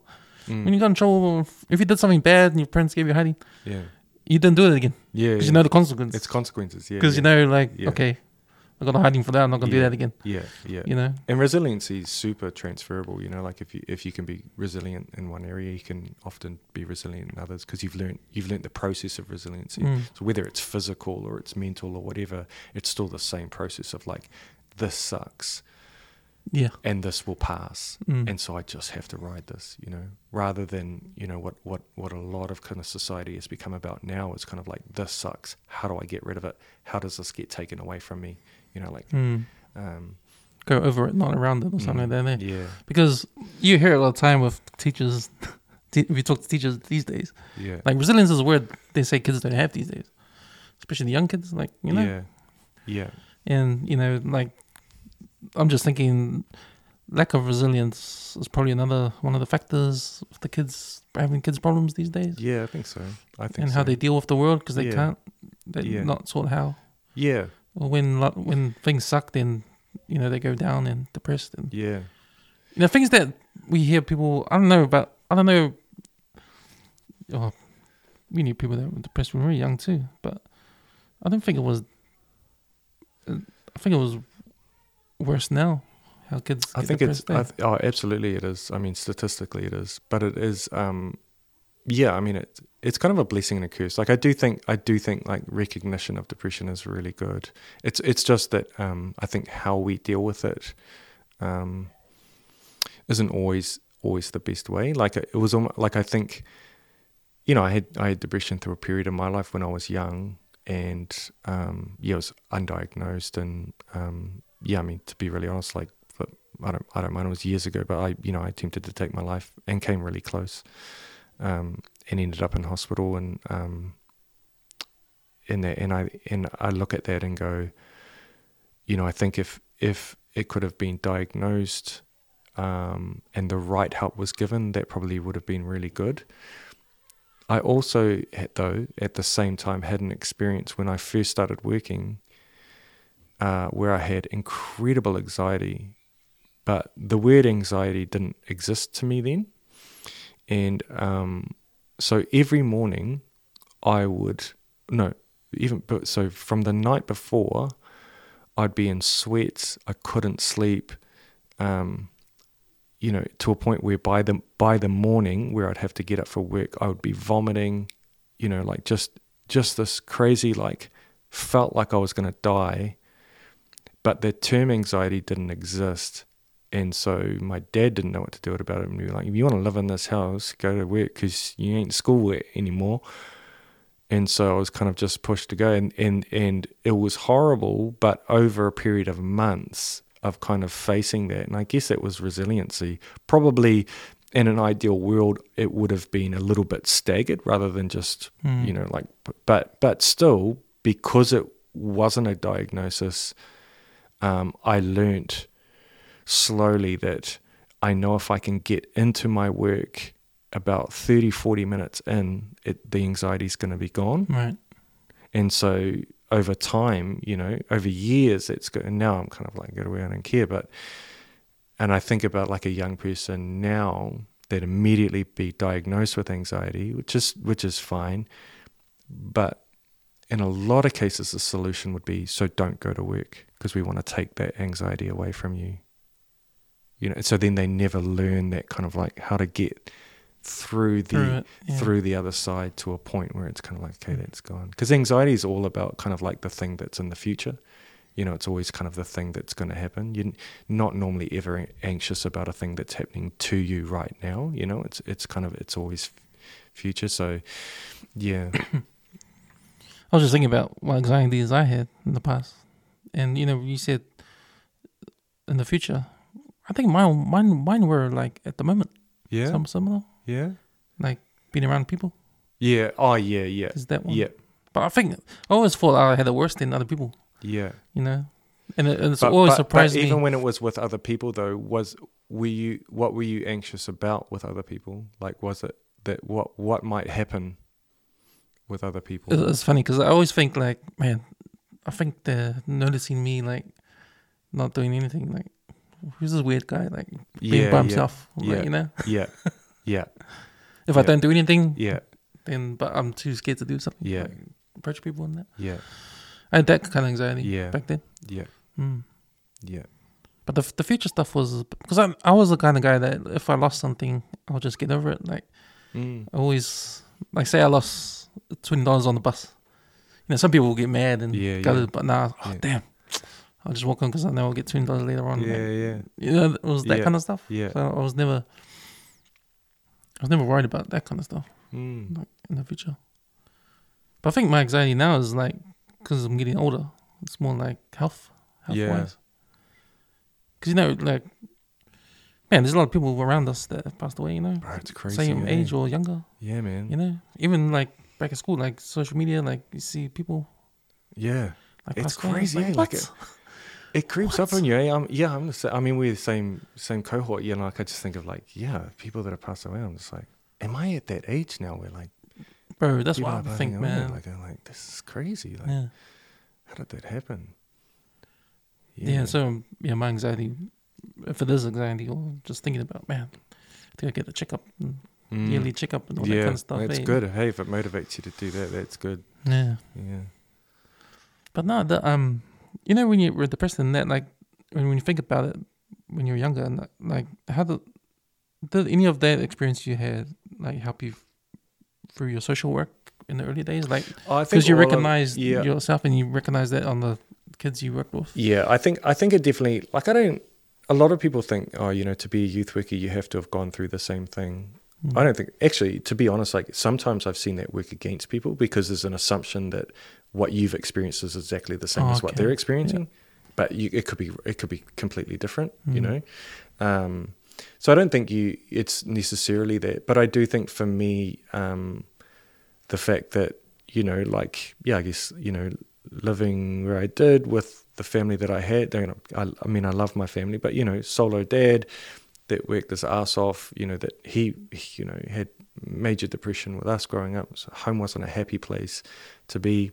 Um, you know, some violence in the home, you know, before that, um, and so I, you know, just wandered onto the streets just because you know it was it was a, a, a more fun place to be as a, a kind of pre-adolescent and, and adolescent, and then um, you know met people um, who are still great friends to this day. But you know we got up to some mischief and stuff, and and I look at that stuff that we did, and I look at young people now, and, and I don't I don't claim to have the same experience, but I do when I see a behavior that's like really negative, I think because I've lived that, I can kind of look through that behavior and see the pain that's underneath it that's kind Mm. of causing that behavior. So I do think in that way it's it's it's good that I kind of went through some stuff like that and and and some depression and that sort of stuff. So when I yeah, like um so I do yeah, yeah. In that way it's kind of good. Like I see someone, you know, a kid like nutting out or, or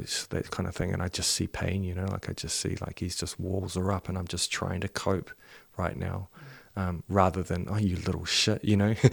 uh, although I feel like that sometimes. Yeah, because that kid that um turned around and, and punched you, like, do you think that was like he's doing that because he can't believe you're helping him, Yeah, or maybe. he's trying Yeah, to push that? I do. Yeah, it's weird with it. Like I never felt, I never felt any. Even though you know, like I, have told, I haven't told a lot of people that story, but I have told people, and they're just like, "Fuck, "How did you not get?" And I just, I, ne- I like, I just, my heart just immediately broke for that kid. Mm. Um, to be that drastic, to that, to that extent, you know, where it's just to go to that because, um, you know, cou- he just couldn't show any vulnerability. You know, there's just like, you know, like what, like yeah, what life he must have lived to be in a, Mm. to to have to do that so that you don't show any vulnerability, any kind of weakness at all. Um, So he probably he didn't mean to do it, but no, he he probably couldn't believe you might be the only person that actually said It was like- probably pretty weird to him, eh? Like, yeah, to- yeah, yeah, yeah, yeah, Because you never get that all your life. So how you Yeah. supposed to cope when yeah, it does happen? yeah. It's like the opposites of Yeah. being resilient. Eh? Yeah. Like, But the most heartbreaking about all of that was was that we were really getting some gains with him, mm, you know, and that that was hard because I knew after that, yeah, he had a bad run, and I don't I don't know where he's at now, but yeah, man, I still think about him. But uh, yeah, I um, you know, we it, we were there was a point like when I first met him, I was like, "Phew, this is hard, like I just couldn't get through, you know. Um, and then, but he, you know, he loved boxing and, and he was and he's good at it, you know. He's, and um, his whole family is very good, very good. Um, and um, yeah, and so I felt like we were getting somewhere, you know. And, and other people were commenting like, "Oh, well, your social workers were saying, man, this this is crazy," you know. So you get all this excitement, and then just one moment, you know. So my biggest thing has kind of been like how to let that go because in my head I'm like, what did I do wrong? What could I have done differently? What? Uh, oh, maybe maybe I maybe I was you know maybe getting him into sparring too soon or you know a whole bunch of things. But you know because he he wanted to like his big motivating factor was that he wanted to get back in the ring.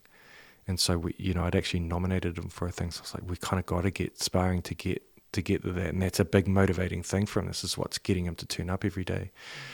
So I kind of had to do that, but then yeah, it's like oh, I don't know.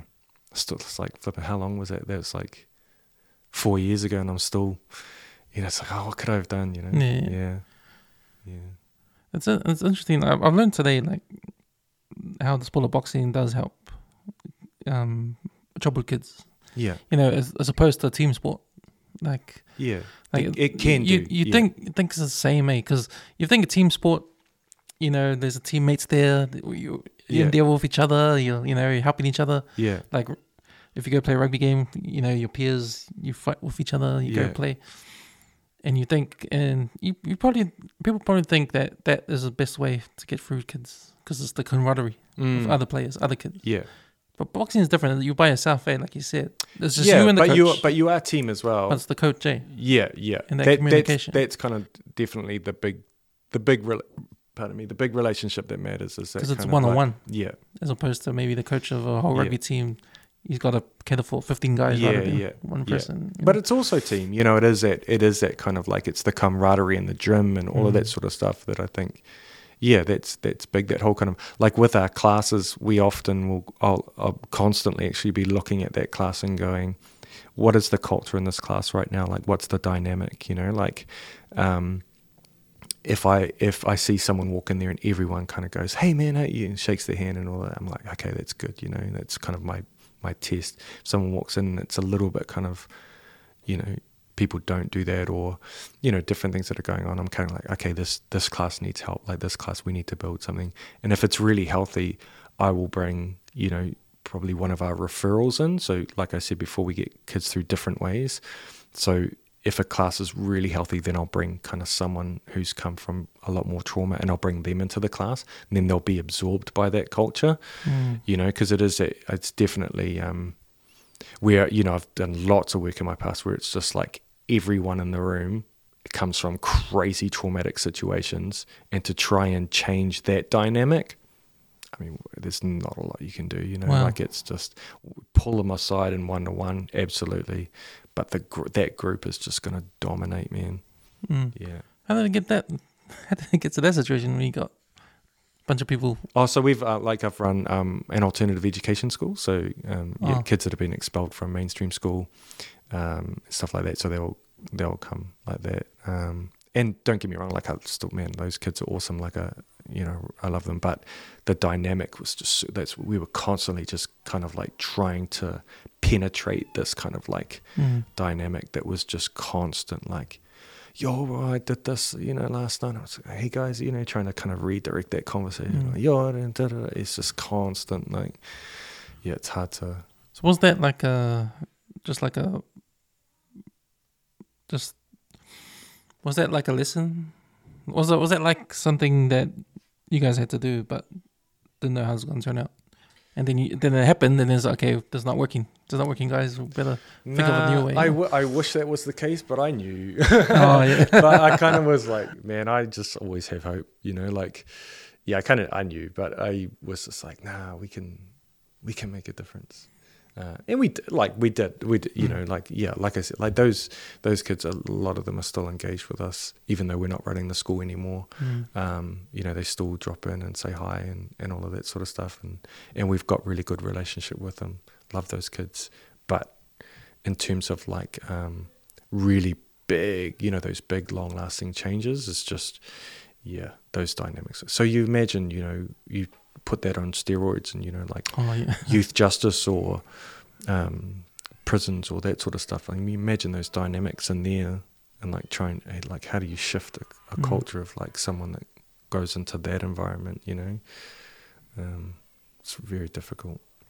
Not sure if you've been following the. Um, I think the government just stopped doing those cultural reports for the courts Mm. and that kind of stuff. Were you ever involved with No, it's never. giving information for, Um, for reports in that? Oh, of yes, kids? yeah, yeah, yeah. A while ago, yeah. Because then I want to. Yeah, I would have assumed that they would have talked to youth workers in that. Well, it was never. Um, it, it wasn't something that we had to do. It was definitely like um, we we would have a relationship with a young person, and through that young person, be like, oh, hey, coach, like I've I've got caught, you know, like it still happens now, you know. Now, it's, oh, coach, I've got caught, and da, da. like, yeah, yeah, I'll come, I'll come, you know. Mm. And so then um, I'll I'll meet with their their lawyer, and they'll look, oh, that's great. Could you know, I might introduce you and just.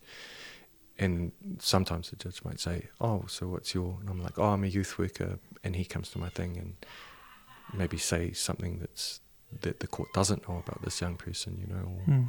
or that kind of thing. Yeah.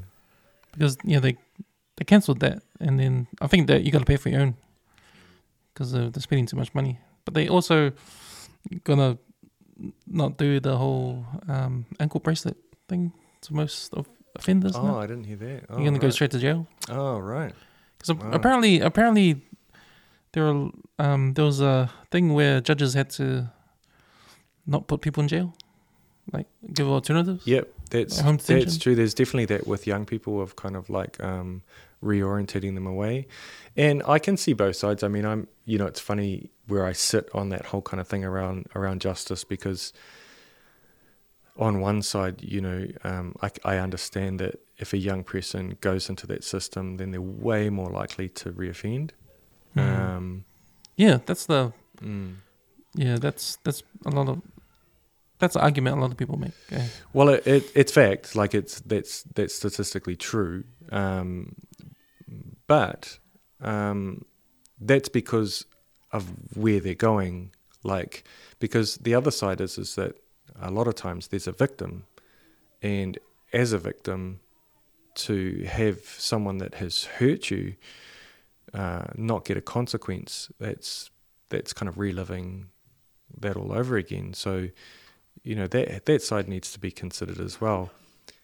My kind of thing is like you know because and these are left and right arguments again, you know, Mm. and and my thing is like yeah, like both. Like if they go into the system they currently go in, it's not good, and they will probably reoffend. I've seen it like over and over again. You know, I've Mm. had kids that have started to turn their lives, did one stupid thing, gone and came out like glass over their eyes. Like I'm a um, that's it. Like um, on the other side, the right wing's going, we just need more consequences in that, but that doesn't work either, you know. So I'm kind of like both. Like, yeah, you can't get, a, you can't just have no consequences. But when you go in, like that, my thing is what's happening when they're in there. Mm. Like if they're just going into um, to a training camp to be a bigger, better, better gangster, then you know what I mean. Then there's no point. but there's an opportunity there when they go in there Mm. to be like, and I'm not saying make a summer camp. I'm saying put make it intervention heavy so that when they come out, they're exposed to a to completely different life. You know, so that they've got you know opportunity to, to actually start to turn their life around. So my thing is not like lighter sentences or harsher sentences. My thing is like there should be consequences, and while you've got them, let's try and turn their lives around so when they do come out, they're not going to be worse than when they went in. Mm. I mean, the word rehabilitation there it, it means something, Yeah, yeah, absolutely. you know. Yeah. And yeah, you're right. You go into a criminal training ground, or you go into like a rehabilitation, Yeah. you know. And Yeah, maybe the answer is getting different sort of prisons, You Yeah. need a prison for that um the the mosque shooter. Yeah, Those people they Yeah. need prisons to help like yeah, re- really re- rehabilitate. yeah, like Do a a degree yeah. or something. Yeah. You know. That and it'll still suck for them. Like, don't. It, Yeah, that's yeah. the thing. Is like you, you people on the right are like, oh, but then you're just, you know, like it's a summer camp. Like, no, it's not. We don't want that either. Mm. Like we want, yeah, we want justice. I believe in justice. You know, like I believe if you've been wronged, you deserve justice. Absolutely. Um, I also don't want people coming out that can hurt me They do it if, again. if eh? they, you know, yeah. yeah. And the likelihood at the moment, if they go into jail, is that they absolutely will be worse when they come out. Mm. Yeah. And the other other problem is coming out and they can't get a job. Yeah, conviction. totally, yeah. Another problem, eh? Yeah, yeah, Mm. yeah, yeah. And they've just been out of it for so long, and they go into a world they don't. Yeah, I heard the the Greens said something about alternative prison or something, or take away the prisons. I didn't look into it. I just heard something like that. I, I should have a look at it. yeah, But right. Yeah, Taking I, away the prisons, hey, so what are I you gonna wouldn't do? be surprised. I mean, I, th- I think this is the thing of like with, and this is what I, you know, I make the joke about them, you know, swilling their rosé, but it is that kind of thing of I think you know the left have now they just don't have that proximity anymore, and so um, they're idealistic. You know, so they have, you know, they have these big ideals of what it would it be, and you know, like I said before, like recidivism, you know, that's a statistic, but there's also some reality that you see in real life that informs that. You know what I mean? So if you're only looking at statistics, you're going to come up with policies like that of like, Mm. well, if they're going to reoffend, let's take away the prisons, and you know what I mean. But if you've ever been, you know, in Henderson and someone on crack comes up to you and you know twacks you in the head, Mm. you're going to want justice. You know, whether you're a Green member or not. You know, it's kind of. You, but that proximity all of, all of a sudden gives you a different insight into crime. You know, Yeah. yeah, I don't know what they're gonna do. Because it's all about the kids, man. yeah. Like, maybe I don't care if you're 25 and over. Mm. Like, I'm the same. Yeah, like, I have. You're old little- enough to know what's right or wrong yeah. by that. Yeah. But when you're a kid, man, and you Yeah. don't know what's right Yeah, my, my compassion kind of runs out as you get older. and so it should, you know. So it should. It's funny because I think I didn't click until it's funny. This, this is stupid, but I remember thinking, "Am I old enough to go to jail? Like you know, yeah, to prison? Like am I adult now? Like Yeah. back in my in my twenties, like yeah. I could go to prison for Yeah. something, you know? Well, I did something that was right on the on the on the border there. I was one of, I was actually one of the first um, young people to have a, an FGC. So the FGCs were brand new family group conference. Um, So what's that? so a family group Like conference is- intervention? yeah. So so basically, a family group conference is for young people under under seventeen. Um, depending on what the crime, if they do a serious crime, it's that goes straight to court. But um, for a lot of times, um, yeah, they'll have an FGC. So what happens is is that um, uh, it'll be run by a social worker, Oranga Tamariki social worker. They'll have um, the young person, and hopefully they will be able to bring some family with them to kind of support them. You might have a victim, not not as much because victims kind of just you know it's a crazy situation to be in. I'll tell you what though, the FGCs that I've been in when the victim has turned up, it's powerful, man. Um, but I totally understand why a lot of times they don't turn up. And then you have the police, um, and maybe a support person or something like that. So, and then the police will kind of like talk about the charges, and then kind of like as a group, they'll kind of decide on consequences. But it's not just like, oh yeah, it's fine, because the cops are like, nah, you know, like this needs to be real, you know, and so th- it's kind of like so. So part of that is, um, so they they might have that, and they still might go to court, or they might have that, and that's kind of enough of a um, whatever they come up with out of that. Which there'll be some things like like there might be a thing like, oh, you're interested in boxing, okay, well we'll we'll take you to West City Boxing, so that'll be that. You have to stick with that. We have to prove that, and there'll also be some restorative stuff where, like, say they stole a car, like you need to, you know, pay for that people's car or, or work it off or that sort of stuff, or you know, there might be more serious consequences. It it just yeah, it kind of depends on what what happens in that in that group. So when I was a kid, I was yeah, like I was. It was kind of like a test, and I was like one of one of the kids in there. and I think they wanted to like video it or something as well. Like they were gonna like put it on TV or something. My dad was just like, "Fuck off!" I don't want him to be involved in a freaking TV where he's on. On PlayStation 7 or. Yeah, come on. yeah, yeah. Come on that show. But man, but, but the victims, wow, that's you see those powerful. I when can they imagine. turn up, it's yeah, it's amazing. Like because cause it's just that real kind of thing of like it's all abstract to a kid. Like he goes in and steals a car and da, da, da. I remember there was one where and it was a stolen car, and the woman came in, um, and she sat there and the you know the kid was kind of like hard and that kind of stuff. Really. And then she just like yeah, they were like, oh, do you want to say anything? And she was just like, oh, so um, I mean, I you know I'm not going to do it justice, but ba- but basically she was like, um, her um, mother was is dying, and um, her car was the only way to go see her her mum, and her mum was just like it's the highlight of her day of. And that day she wasn't able to go see mum, and she just she said it so beautifully and eloquently. The whole room was in tears, you know. And that kid, you could see for the first time, he was like, I'm an asshole. Like, I can't believe I did that. You know, like it was just like this realization of like, oh man, oh, you know.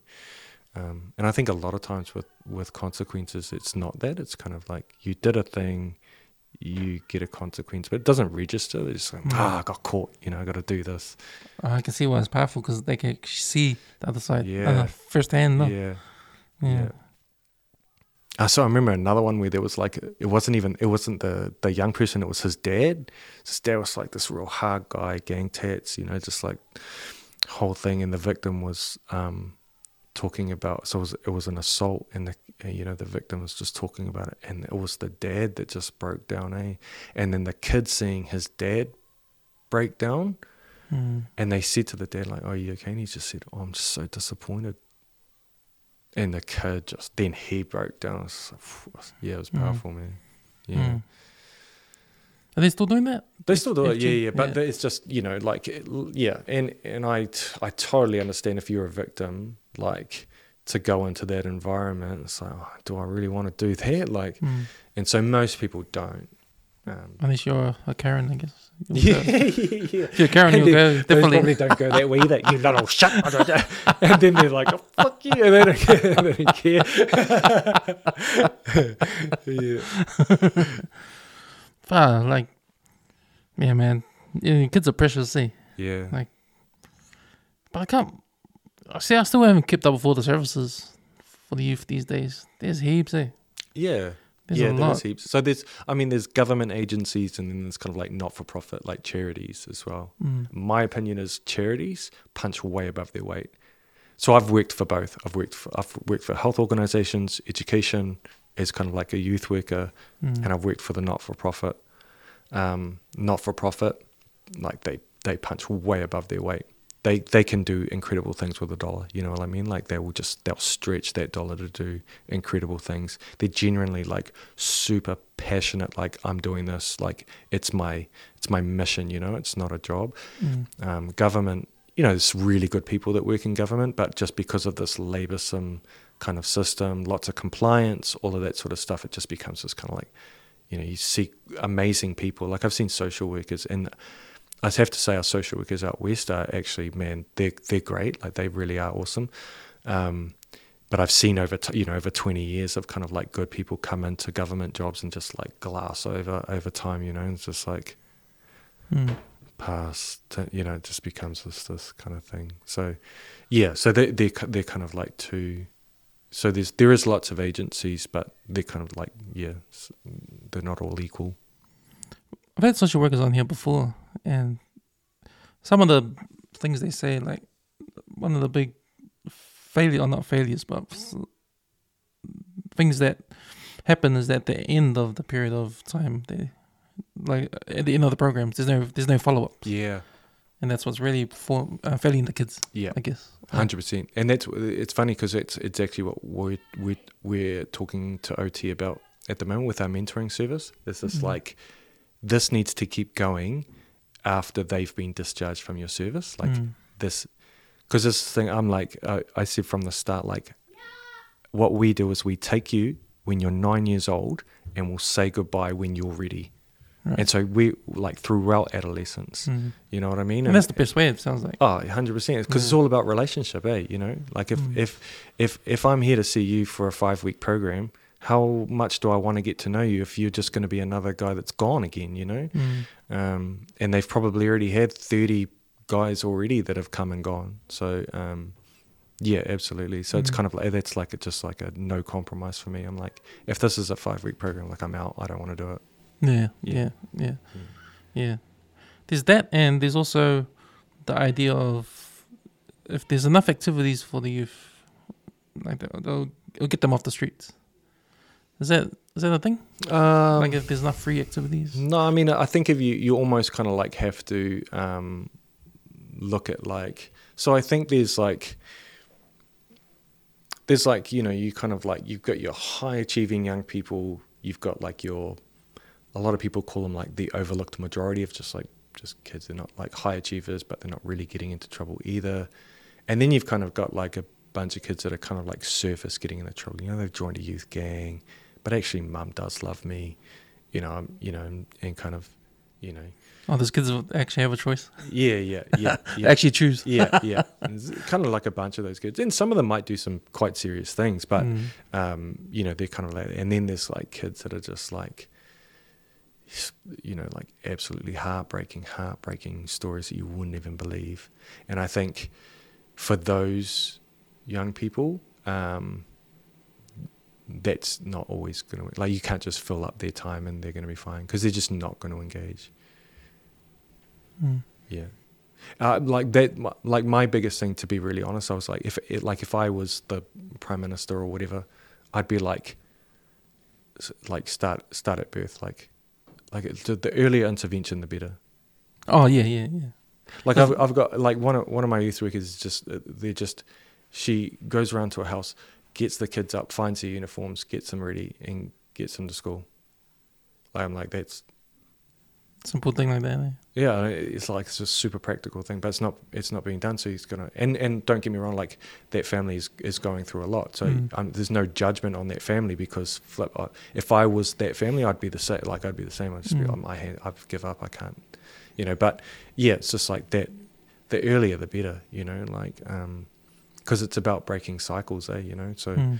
um, the earlier you can do that, the better. It's it's it's people in your field like with social workers and that, especially with social workers for the youth, and they've got a really good insight what's going on, you know. Mm. And I feel like it's not being these stories aren't coming up more, you know. Yeah, Whatever you hear on the radio or TV, it's not these stories. yeah. You know what's happening in the field. What's it's true. yeah, You know. yeah. The trauma and everyone knows what, trauma means, but doesn't know exactly what, what exactly what it is. You know. Yeah. I read this book by Alan Duff, um, My Conversation with New Zealand. Yeah. Have you read, have you read Yeah, it? I haven't read it, but I yeah, and Man, he paints a picture, man. He's got chapters on social welfare, he's got chapters on parenting.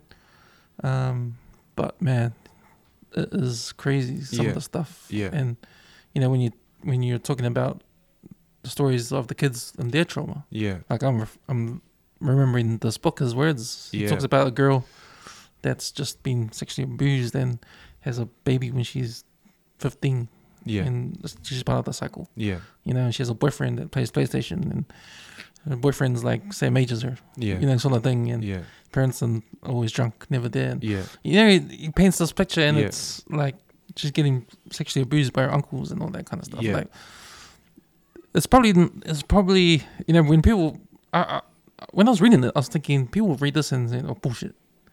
Nah, it's yeah, not. right, yeah. There's probably worse than that. Ah, You yeah, know, absolutely. Here's, here's, here's Alan Duff talking about something that's bad. yeah, I mean, really bad. yeah. But then, nah, there's even worse than that. Oh, I could tell you stories worse than that. yeah, yeah. See, yeah. but see, the- these are the stories that probably don't get out more because when I think about people that live in St. Heliers and you know Mm. that complain all the time and stuff like that, because man, that it's normal for them. Mm. It's normal for a lot of people. You know, when you just said like, oh, she goes and pick up the kid, takes them to school. Mm. I'm like, yeah, so that's normal. Mm. Nah, Yeah, yeah. that- Sometimes it's not normal. Yeah, that's right. Yeah, yeah. You know? Yeah. It's And- it's stuff we take for granted. Yeah. Exactly. Yeah, yeah. And you know, you can't fathom that. Yeah. And how? And if I can't fathom that, Yeah. then how can a Yeah. majority of New Zealand can they Yeah, yeah, fathom right. that? Because Yeah. they don't. It's not like they don't care. They just don't know.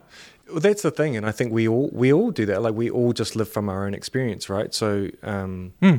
you know, like, yeah, I think I think if you kind of grew up in a in a family that and you where you were loved and and and then you kind of get to a point, then you, um, you know, you get a job or whatever, and then you see someone that doesn't do that, you can only look at it through your own lens. Yeah, yeah. And your lens is, well, I got a job. well, what do you? What do you do? It's just a Yeah. choice. Like I, I just made a choice to get a job. No, no, no. there was a whole bunch of Mhm. things that happened in your life that allowed you to make that choice to get a job. Like, Mm. um, and that, uh, to me, that's not even a like. It's weird that we're still arguing about that because I'm like, yeah, I just don't understand how we're still arguing about it. like like it's just like, it's so provable. You know what I mean? Like Mm. if it was all just personal choice, there would be no there would there would be no groupings. You know what I mean? Like it there would Mm. yeah. It was kind of like it would just be random because if it's just choice, it would be like yeah, like rich people would be, um, you know, doing ram raids as well Yeah, yeah, because it's just it's personal choice, isn't it? So Mm. you'd you know so you'd have some St Heliers kids doing ram raids. You'd have you know some in Takapuna and maybe a couple in Ranui, but it's not the case. It's No. you know it's it's we because we see them. You know we get we get those kids. They don't. Mm. It's it's it's the same kids. You know it's the same demographic. It's the same, and it's but that. eh, That's not to cast judgment on that demographic. It's saying something's happening to that demographic that's pushing them down Mm. and keeping them down you know? Um, yeah. And so it's it's a weird it's a weird argument because i'm just like how i just I, it's i'm i'm like how are we arguing? How are we arguing that it's just personal choice? And i like i i um i know a bunch of homeless people over the years because just being in henderson every day. And i've never had a conversation with a homeless person where i'm not like jaw dropped by their story you know what I mean? Like I'm just. I remember wha- there was one guy. It was just like, no, no, I had a good, you know, I had a good life. Mum and dad loved me. You know, blah blah blah. And I was just like, oh man, this is this is messing with everything because I'm like, he had a good life, but now he's making these choices. He's, you know, he's on substances. And I was just like, oh man, how do I reconcile that? I knew him for three years before he told me, like, really not. We were talking about something nonchalantly. He was like, yeah, well, you know, um, we're talking about suicide or something. And he was like yeah like i um my older brother killed himself um in front of me. Like he's like he just walked in just as he was like starting to hang. And so he was a kid trying to pick his old and so his older brother was like like going through all of that. Mm. so as a child he was like doing all that. But if you'd met this guy like it took three years.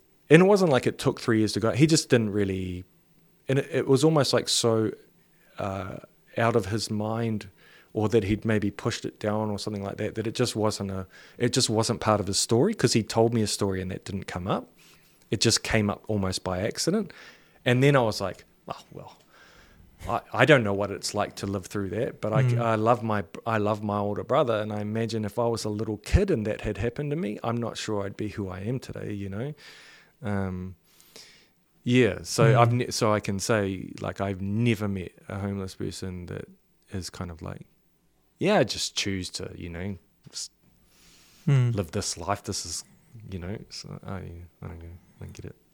Yeah, that argument of there's a choice. And look, I, I believe in choice. There's choices Mm. all the time, but but our choices aren't equal. Like not every choice is equal. You know, like I was raised in violence, so for a big part of my life, to not be violent was such a hard choice to make.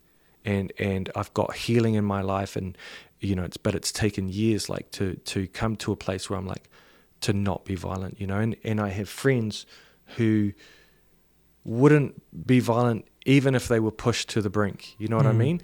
So I have a choice not to be violent, and they have a choice not to be violent. Now, is that choice the same? No. Now we both need to say, make that choice because we we want to be good members of society, but those choices aren't equal. For me not to be violent has taken a long time and a long process and, and kind of some rewiring and some relearning, you know. Um, for them, it's kind of like it's a choice, but not really because it's not really in, in, them even, you know. They Mm. never really saw violence or, you know what I mean? So it's not like I'm like, there's no choice. It's all just preordained, but I'm just like, there is choice, but let's have that compassionate lens around choice, you know? Mm. Yeah. It's it's very interesting because you're talking about you know holding back violence when the sport of boxing is a violent sport. It's funny that, eh? But- yeah. It is funny, but I think it's everything but the violence I don't that's good see- for people. I don't see violence in boxing at all. It's weird. Like I, yeah, Yeah, but it's everything but the violence that's really good for people or for anyone. Eh, that's yeah. The- well, even there's a lot of positives to it, even, Even- though you're you're the shit out of e- your e- opponent. even the violence, like even even Yeah. the aggression, and because it's um, there's something in some people, I think, that are gonna take risks. Like I, I just, you know what I mean. Like I think some guys in particular, but I think girls as well, but guys in particular, like we're just wired such a way that we're we're gonna take risks and we and th- this is the thing is like trying to explain boxing to some people it's just what are you doing like you're just teaching these little gangsters how to be better fighters on the street like there's just this real yeah, what's your argument against that? Because I'm sure people can say that. Eh? oh people do say it yeah they do um, until again it's proximity you know like it's easier to say as you're driving past Mm. it's it's a lot harder to say when you come in and see someone whose life is turned around because of boxing it's, It's- harder to kind of have that argument It's a hard sale. Eh? It's a hard um. yeah yeah What was your pitch be yeah to someone yeah, like that? You that's know, a good question like yeah, I think I think it's everything but the violence. So you know? so my my my my argument with that is is that I believe that violence comes from insecurity. So like violence that you see on the street, it comes from fear and insecurity. Um, even people that are very good at violence, it still comes from a fear and an insecurity. There'll be an environment, and you see them almost start to kind of peacock because maybe they were raised in violence, and so they're in that fight flight kind of thing of like, and so their way to protect themselves is to kind of alpha male up and and you know and kind of and be violent as almost like this and it almost doesn't make sense because if, if you want to stay away from violence actually it's probably not the best thing to do. But it is almost but that's human beings. We do lots of weird things like that. Um, and so it so yeah i believe all that kind of violence comes from kind of fear and insecurity. So what boxing does is actually gives you a sense of self. It gives you a sense of of um, control. It gives you uh, a sense of confidence and self-respect. And the more of that you get the less kind of fear and insecurity you get so you look at guys like I look at, um, and I've you know been lucky enough to know, you know, some of the best um, fighters in New Zealand, and they are just not violent people because they just don't, they just don't care. Like they'll be in a room and some guy will be popping off, and they're just like, because it, there's just like a co- a quiet kind of confidence of like, yeah, I can, I can deal with the situation if I have to. I'd rather not, you know. It's um, and I think that's I think boxing kind of does that, and I've se- I've seen that in young people where they come in and you know they're kind of like yeah you you know like that kind of thing, but it's almost just like I'm trying like yeah, I look through that behavior again, you know, and I see I'm scared. I'm trying to I'm trying to kind of like protect myself here, and that's why I'm acting this way. And they don't see that. I mean, I've I've had conversations with young people. They're like, nah, yeah. I'm like, no, yeah, cool. I, you know, that's yeah. Yeah. Um, but yeah, I, I think that's probably my, my best argument to try and explain it. But it is it is a weird thing. Like I'm Mm. I'm teaching people to punch each other in the face and they become less violent. It works. I don't know.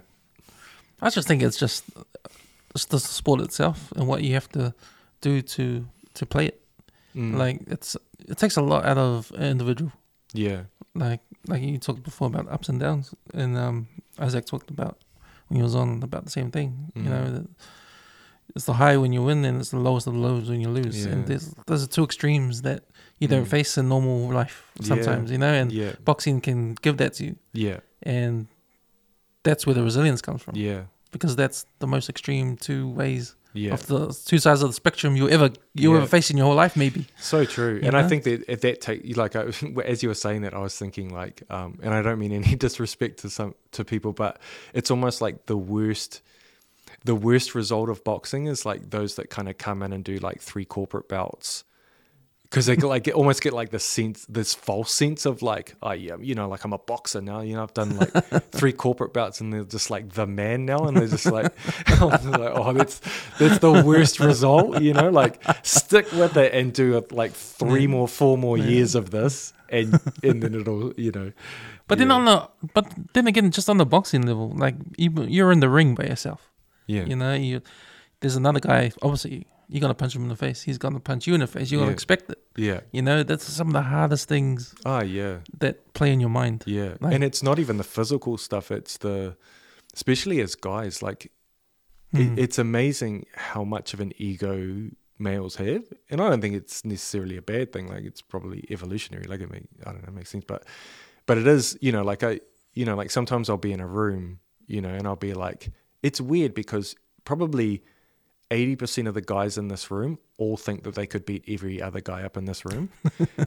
it's but it's true, eh? It's a weird kind of thing. It's competitive. There's no, there's almost like no reality to our ego. Like it's like we just kind of have this ego, Yeah. but it's almost like being in the ring. All of a sudden, you're met with a reality. Right, right, yeah. Even yeah. if you win, it's still kind of like this reality Yeah. of like, oh, yeah, I don't know. But if you think about it, like three rounds, right? Was it two minutes round? Uh, depends Three- on your age. Yeah. So yeah, one thirty for for um, cadets, two minutes for for junior and novice youth, and then three minutes for youth and Mm. elite. So, so let's take three rounds, three minutes each. That's short time. That's nine minutes, right? That's within ten minutes. You've gone from like up here to down here. in- Yeah. You know, yeah. and you know when you describe the, that that teaching and and training with your fighter when he's getting wasted, yeah. you know, that's all in the span of under ten minutes. That's Yeah. that's a short time period. Yeah. You know, and people people learn lessons for years, Yeah. but you're learning a lesson in under ten minutes. Yeah. It's amazing. Really? yeah. And you Crash come- course. crash course, and you're coming out of it like you may as well have like climbed Mount Everest, you yeah. know, Yeah. Absolutely. you know, Yeah. and, yeah. and it's like because I don't know the feeling, I haven't done it, but I can just imagine. yeah. And from talking to people yeah. and from watching films and you know Yeah. listening to interviews of of fighters, what they're talking about, Yeah. I can just imagine Yeah. just it is a hell of an experience. and yeah. you know I'm teaching shit, I'm not gonna do it, Yeah. you know, Yeah. but and it, I think it, we all like I I still remember my first belt. You know, like it's just that it's just that kind of um, it's just such an experience that first time, and everything's just a blur. You know, like like like it's funny now when I'm like. You know, when I have a first time, or even like first half a dozen times, like first time fighters, I know what I'm saying in the corner and I reduce it. Like I'll say maybe one, maybe two things to my boxer in between rounds. I know that if they're novice, they are not listening. It's just blah, blah, blah, blah, and they just, I always wondered that. yeah. Okay. Yeah. I always wondered that. You know, like I might say, you, you, you know, you're headhunting, mate. Go to the body. You know, like this, there's shots open in the body. Yeah, headhunting. It's just because eh, the adrenaline is crazy. Like that first. Because you know Yeah. when you wa- when I watch fights on TV, like professional fights, Yeah. and that happens, Yeah. I'm always wondering if he gets it because he goes back in well, the ring. I would, I would hope by then you would, you know, like it's definitely, like it's funny, like I, you know, my son and I have a really good relationship when it comes to the ring. Like it's, it's an actual conversation, you know. So now, like he's, you know, he said twenty, you know, twenty five or so bouts or so. So, you know, like he'll come down and sit, you know, sit down, you know, we'll just have this discussion. You know, it's kind of like, oh, how do you feel like that went? And he was like, yeah, it's kind of like. You know, I think probably I didn't cut the ring off enough. Like he is, you know, I'm kind of just, you know, I'm like, yeah, I could, yeah, it's good. I think, you know, we so it, it, it definitely like it does come down over time, but you've just Mm. kind of got to get through that, through those first few. Eh? and even like technique, like you go, we just drill technique, and then they get in there, and it's just you know, Yeah, yeah. yeah, I see that in basketball too. Yeah, When, oh, you, when, yeah, you, when you when you train all the plays, and then when Yeah. it comes to the game, no one does it. hey, no one does it. yeah, yeah, yeah, It's sort of like the um, difference between amateur and professional. eh? yeah, Like when you're professional, you you, you do it. This is natural disease. Well, you've, you, if you've if you've got well, not not always. Like there's yeah, you you could technically you could have a couple of corporate belts and then go professional, but but generally yeah, like if you've if you've kind of gone gone through amateurs, you you know you've had a bunch of belts and you've learned some really good. That's why I love amateurs. Is it is. Um, it's not just kind of like 12 week program get in and just try and punch each other there is this kind of real um, you know with, with, with every coach i've met in, in amateur boxing there's this kind of real desire to teach the sweet science and you know like go go kind of like through that process. Um, not not knocking gyms that don't do that. I think it's great. Like i think any boxing gym is flipping awesome. Um, but yeah, I, I have seen like in amateur boxing, this is kind of real. Yeah, and I think you know, kind of there's a there's also you know the kind of the Olympics at the at the top of the mountain, you know, and I think that's great for amateur boxing is they've kind of got the summit that that they're getting to, so that kind of propels that, you know, wanting to be greater, wanting to be better, and that sort of stuff. Mm. Yeah. You know the the Mount Eden boxing, um, um, Mount Eden the they do the shows, the, the boxing oh, on Friday nights. ABA, the Auckland A- boxing. Yeah, yeah, yeah. yeah, yeah. So your your gym goes there. So, so every A- every ABA every is two things. So so Auckland Boxing Association is kind of like a venue, and so lots of boxing promoters will you know hire the venue to run their boxing events there. Um, so it's a venue. So so um, so that's so you, you don't I don't know what you what you might get there, um, but then there is amateur boxing tournaments under Auckland Boxing Association as an as a professional body that that Auckland Boxing Association put on, and they're quite different events. Um, you know, like an amateur boxing event. You know, there's there's not ring girls or um, anything like that. It's just kind of like, yep. Next up, it's um, a bit more. You know, it's just the focus. It's not it's not like an event so much as um, just you know boxing. Um, yeah, and we, so we do both. Like, um, you so know, how often, we, how often do they? Uh, roughly about a month, once a month. Oh, yeah, okay. and then and so and then you're leading up into kind of like nationals and and hopefully you know so Auckland will be looking in those tournaments for people to represent Auckland at nationals. Um, so you you know you, you, so you're trying to kind of prove yourself in those. Um, so yeah, so those are once a month nationals and Golden Gloves. Um, and that sort of stuff. So and regional championships and stuff. So you kind of like often will be working up to something, you know, and then kind of have a little bit of a dip and then work up to the next thing rather than just trying to be up here And- the whole year. And then it's the Olympic team or Commonwealth team.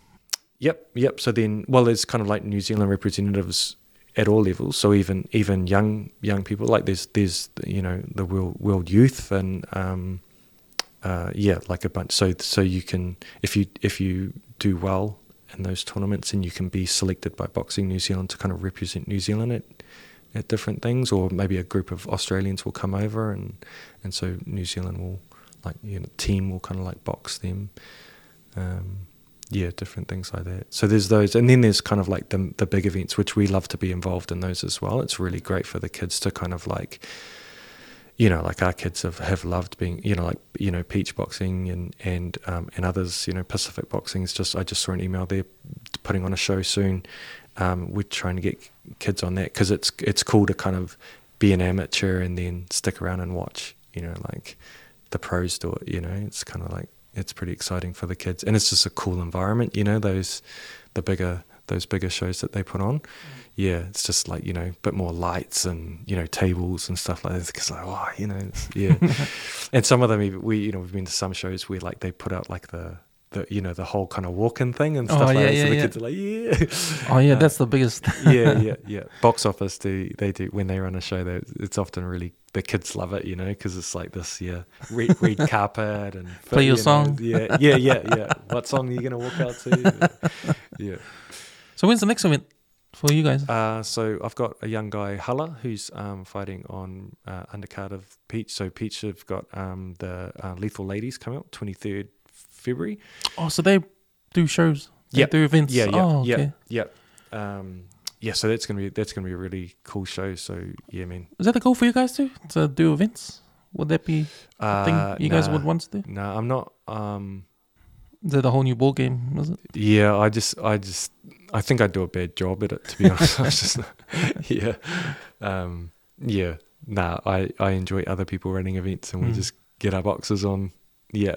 Um. So yeah, I've got a young guy, Hala, that's um, that's going to be there. So we're going to enjoy that show. And then the first um, amateur boxing tournament, uh, ABA one is uh the second or third of March, whatever the Saturday is. Second of Oh, March, I think. Yeah. Yeah.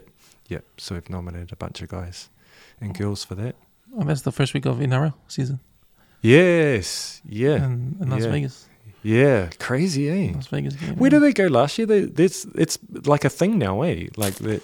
I don't think they went anywhere last year. Oh, wasn't it? No, they, I know they have the championship, the inter club, the inter league champion, like the champion of England versus champion of Oh, is that what that was? Oh, yeah, yeah, yeah. Right, and uh, Penrith lost. right. Did Did you watch they? Super Bowl on Monday? Yeah, I did. Yeah, yeah, yeah, yeah. Who were you In going for? I I'm not really like I'm, I'm a Packers fan. I, Oh, yeah, yeah. So um, yeah, I wasn't really. I was just enjoying the game. Mm. Yeah, I I actually felt like like the bulk of the game, the 49ers deserved to win. Like they just they were playing well. yeah, Um, yeah, they were playing well, yeah. but they were playing against a championship team, and Yeah, you can't let them hang around there. yeah, that's right. They should have. They had a huge chance to just put points on them, Yeah, but they didn't. I think man. that was probably the big thing is is Kansas City just made the best of opportunities rather than just Yeah. that consistent good. Yeah. You know, they just had really great plays when they had to have great plays. Mm. Yeah, yeah, yeah. It's it's quite like I you know I lived the first few years of my life in Canada, so those sports Oh, yeah. still I still follow. You know, like ice hockey and baseball. Your and- team last week? Oh, it's all Toronto because Oh, that's, yeah. that's right. Yeah, my brother lives there now. My mum Oh, yeah. lives there and family and stuff. So my son, my nephew actually um, got to meet uh, the Toron- Toronto Raptors. Oh, So they got so oh, they, no, I saw your post on. yeah, man. So that was Yeah. that was cool. Yeah, it was awesome seeing. And my because one of my um, Edmund, uh, uh, my nephew Edmund, um, is doing broadcasting is at uni. Oh yeah, so yeah. he got to actually hang out with the the commentators at the Yeah. Toronto game. It was cool. Yeah. I haven't been to Toronto, but um, I've seen them on. Um, I've seen Toronto food, the food over there on. Um, I think it was uh, Anthony Bourdain's show. Oh yeah. What Like- food did he? Man, he went to all these different places because you know how that guy goes to um fancy places, then he goes to behind the back of the. I was gonna say like I don't know about the fancy places, but man, like the um the Caribbean food there, the West Indian Mm, food. yeah. Oh come on. Yeah, yeah. There's nothing better in the world, man. It's a shame he passed away because he was a good. Did he? He had good. Yeah, he Oh. committed suicide Oh flip! Yeah. I don't. I don't maybe know. three years ago, four years ago. Oh wow. Yeah, I think his his wife um cheated on him or something. Oh man. But um, nah, his um food show, like he went to Toronto, but his food shows are good because he goes to different levels of Oh, restaurant. that's good. He goes to Yeah, the yeah. street ones, Yeah. and then the middle ones, and then the high ones. Yeah. So to get a good feel of the Yeah. the range. Awesome. But he likes everything. Yeah. Know? Yeah. So he, I was I was watching the Toronto episode and went to all these food places. Oh, nice. But yeah, it was uh, that kind of food, Yeah. the Caribbean kind of Yeah. stuff. Yeah. Yeah. It's the best. Oh. Hmm. Yeah. When was the last time you were there? Just before COVID. Oh yeah. So, I don't know, 20, 19, 20, something like that. I think. Did you go to any games? Or? Uh, I went to a baseball game. Went to the Oh, Blue Jays yeah. game. Yeah, yeah. I, I don't like winters, um. So yeah, Yeah, yeah, yeah. Go sucks over in the thing. yeah, go over in the summer. and- Yeah, I. I, I never wanted to go somewhere where it's cold because then you can't take heaps of jackets in your luggage. Yeah, To go somewhere where you can take a shorts t-shirt. That's yeah. it. Just, yeah, not, not made for those winters, man. Especially those Canadian winters. yeah, Matthew, brother, man, it's been awesome, eh? yeah. Thanks, bro. Yeah, Thanks for coming it. back on, I man. actually just totally forgot I was like. On the podcast, just chats with a mate. I'm like now thinking back to like, shit, what did I say? I say anything that's going to get me in trouble? you disarmed me, bro. Oh, you know my secret. you know my secret. That's you, you just gave everyone listening a warning when they come on. Yeah, It's funny because I've had um people say that. yeah, Like yeah, afterwards, yeah. man, did I say anything? Because man, you just made me feel real Yeah, comfortable, yeah, man. Just talking. Yeah, yeah. So now, man, this podcast is about chatting, man. Like, That's great. there's no rules, no. You can say whatever you want. Awesome. Just having a chat. But Yeah. Matt, man, you're doing good, man. Thank you, bro. Uh, Appreciate you, man. Doing good with your gym, and man, it's it's cool to l- listen to your story about you know how you how you interact with the kids mm. and what the sport of boxing because that's deep, man. Sport of boxing is deep. Yeah. And, you know, I- I'm not that much of a boxing fan, as in like in terms of like watching it hard out and knowing all the fighters around the world, and but I just love the psychology of it Yeah. and what it, what the good it can do to people. Yeah. Because I've I've seen live boxing matches, Yeah. and uh, my thinking is like, and because I went to um I went to that charity one where the um I think it's not Fight for Life, it's um people that haven't boxed in their whole lives. oh yeah, yeah, yeah. I think Mike King Oh yeah, yeah, yeah, does it too. It's- Yeah. They're like fundraising for suicide, I think. yeah, Yeah. Yeah. Do, do you remember the name? yeah, You know? yeah. The, the, well, that was a fight for life one. That was yeah, yeah, It's a corp it's a corporate one. Um yeah. It was at um. IT headers. IT headers. Oh okay. IT headers. Uh, maybe I don't know. So they get all these people that work in offices Yeah, yeah. I know that. Yeah, come yeah, fight. Yeah, Yeah, yeah, yeah. yeah. and it's Yeah. their first time. Yeah.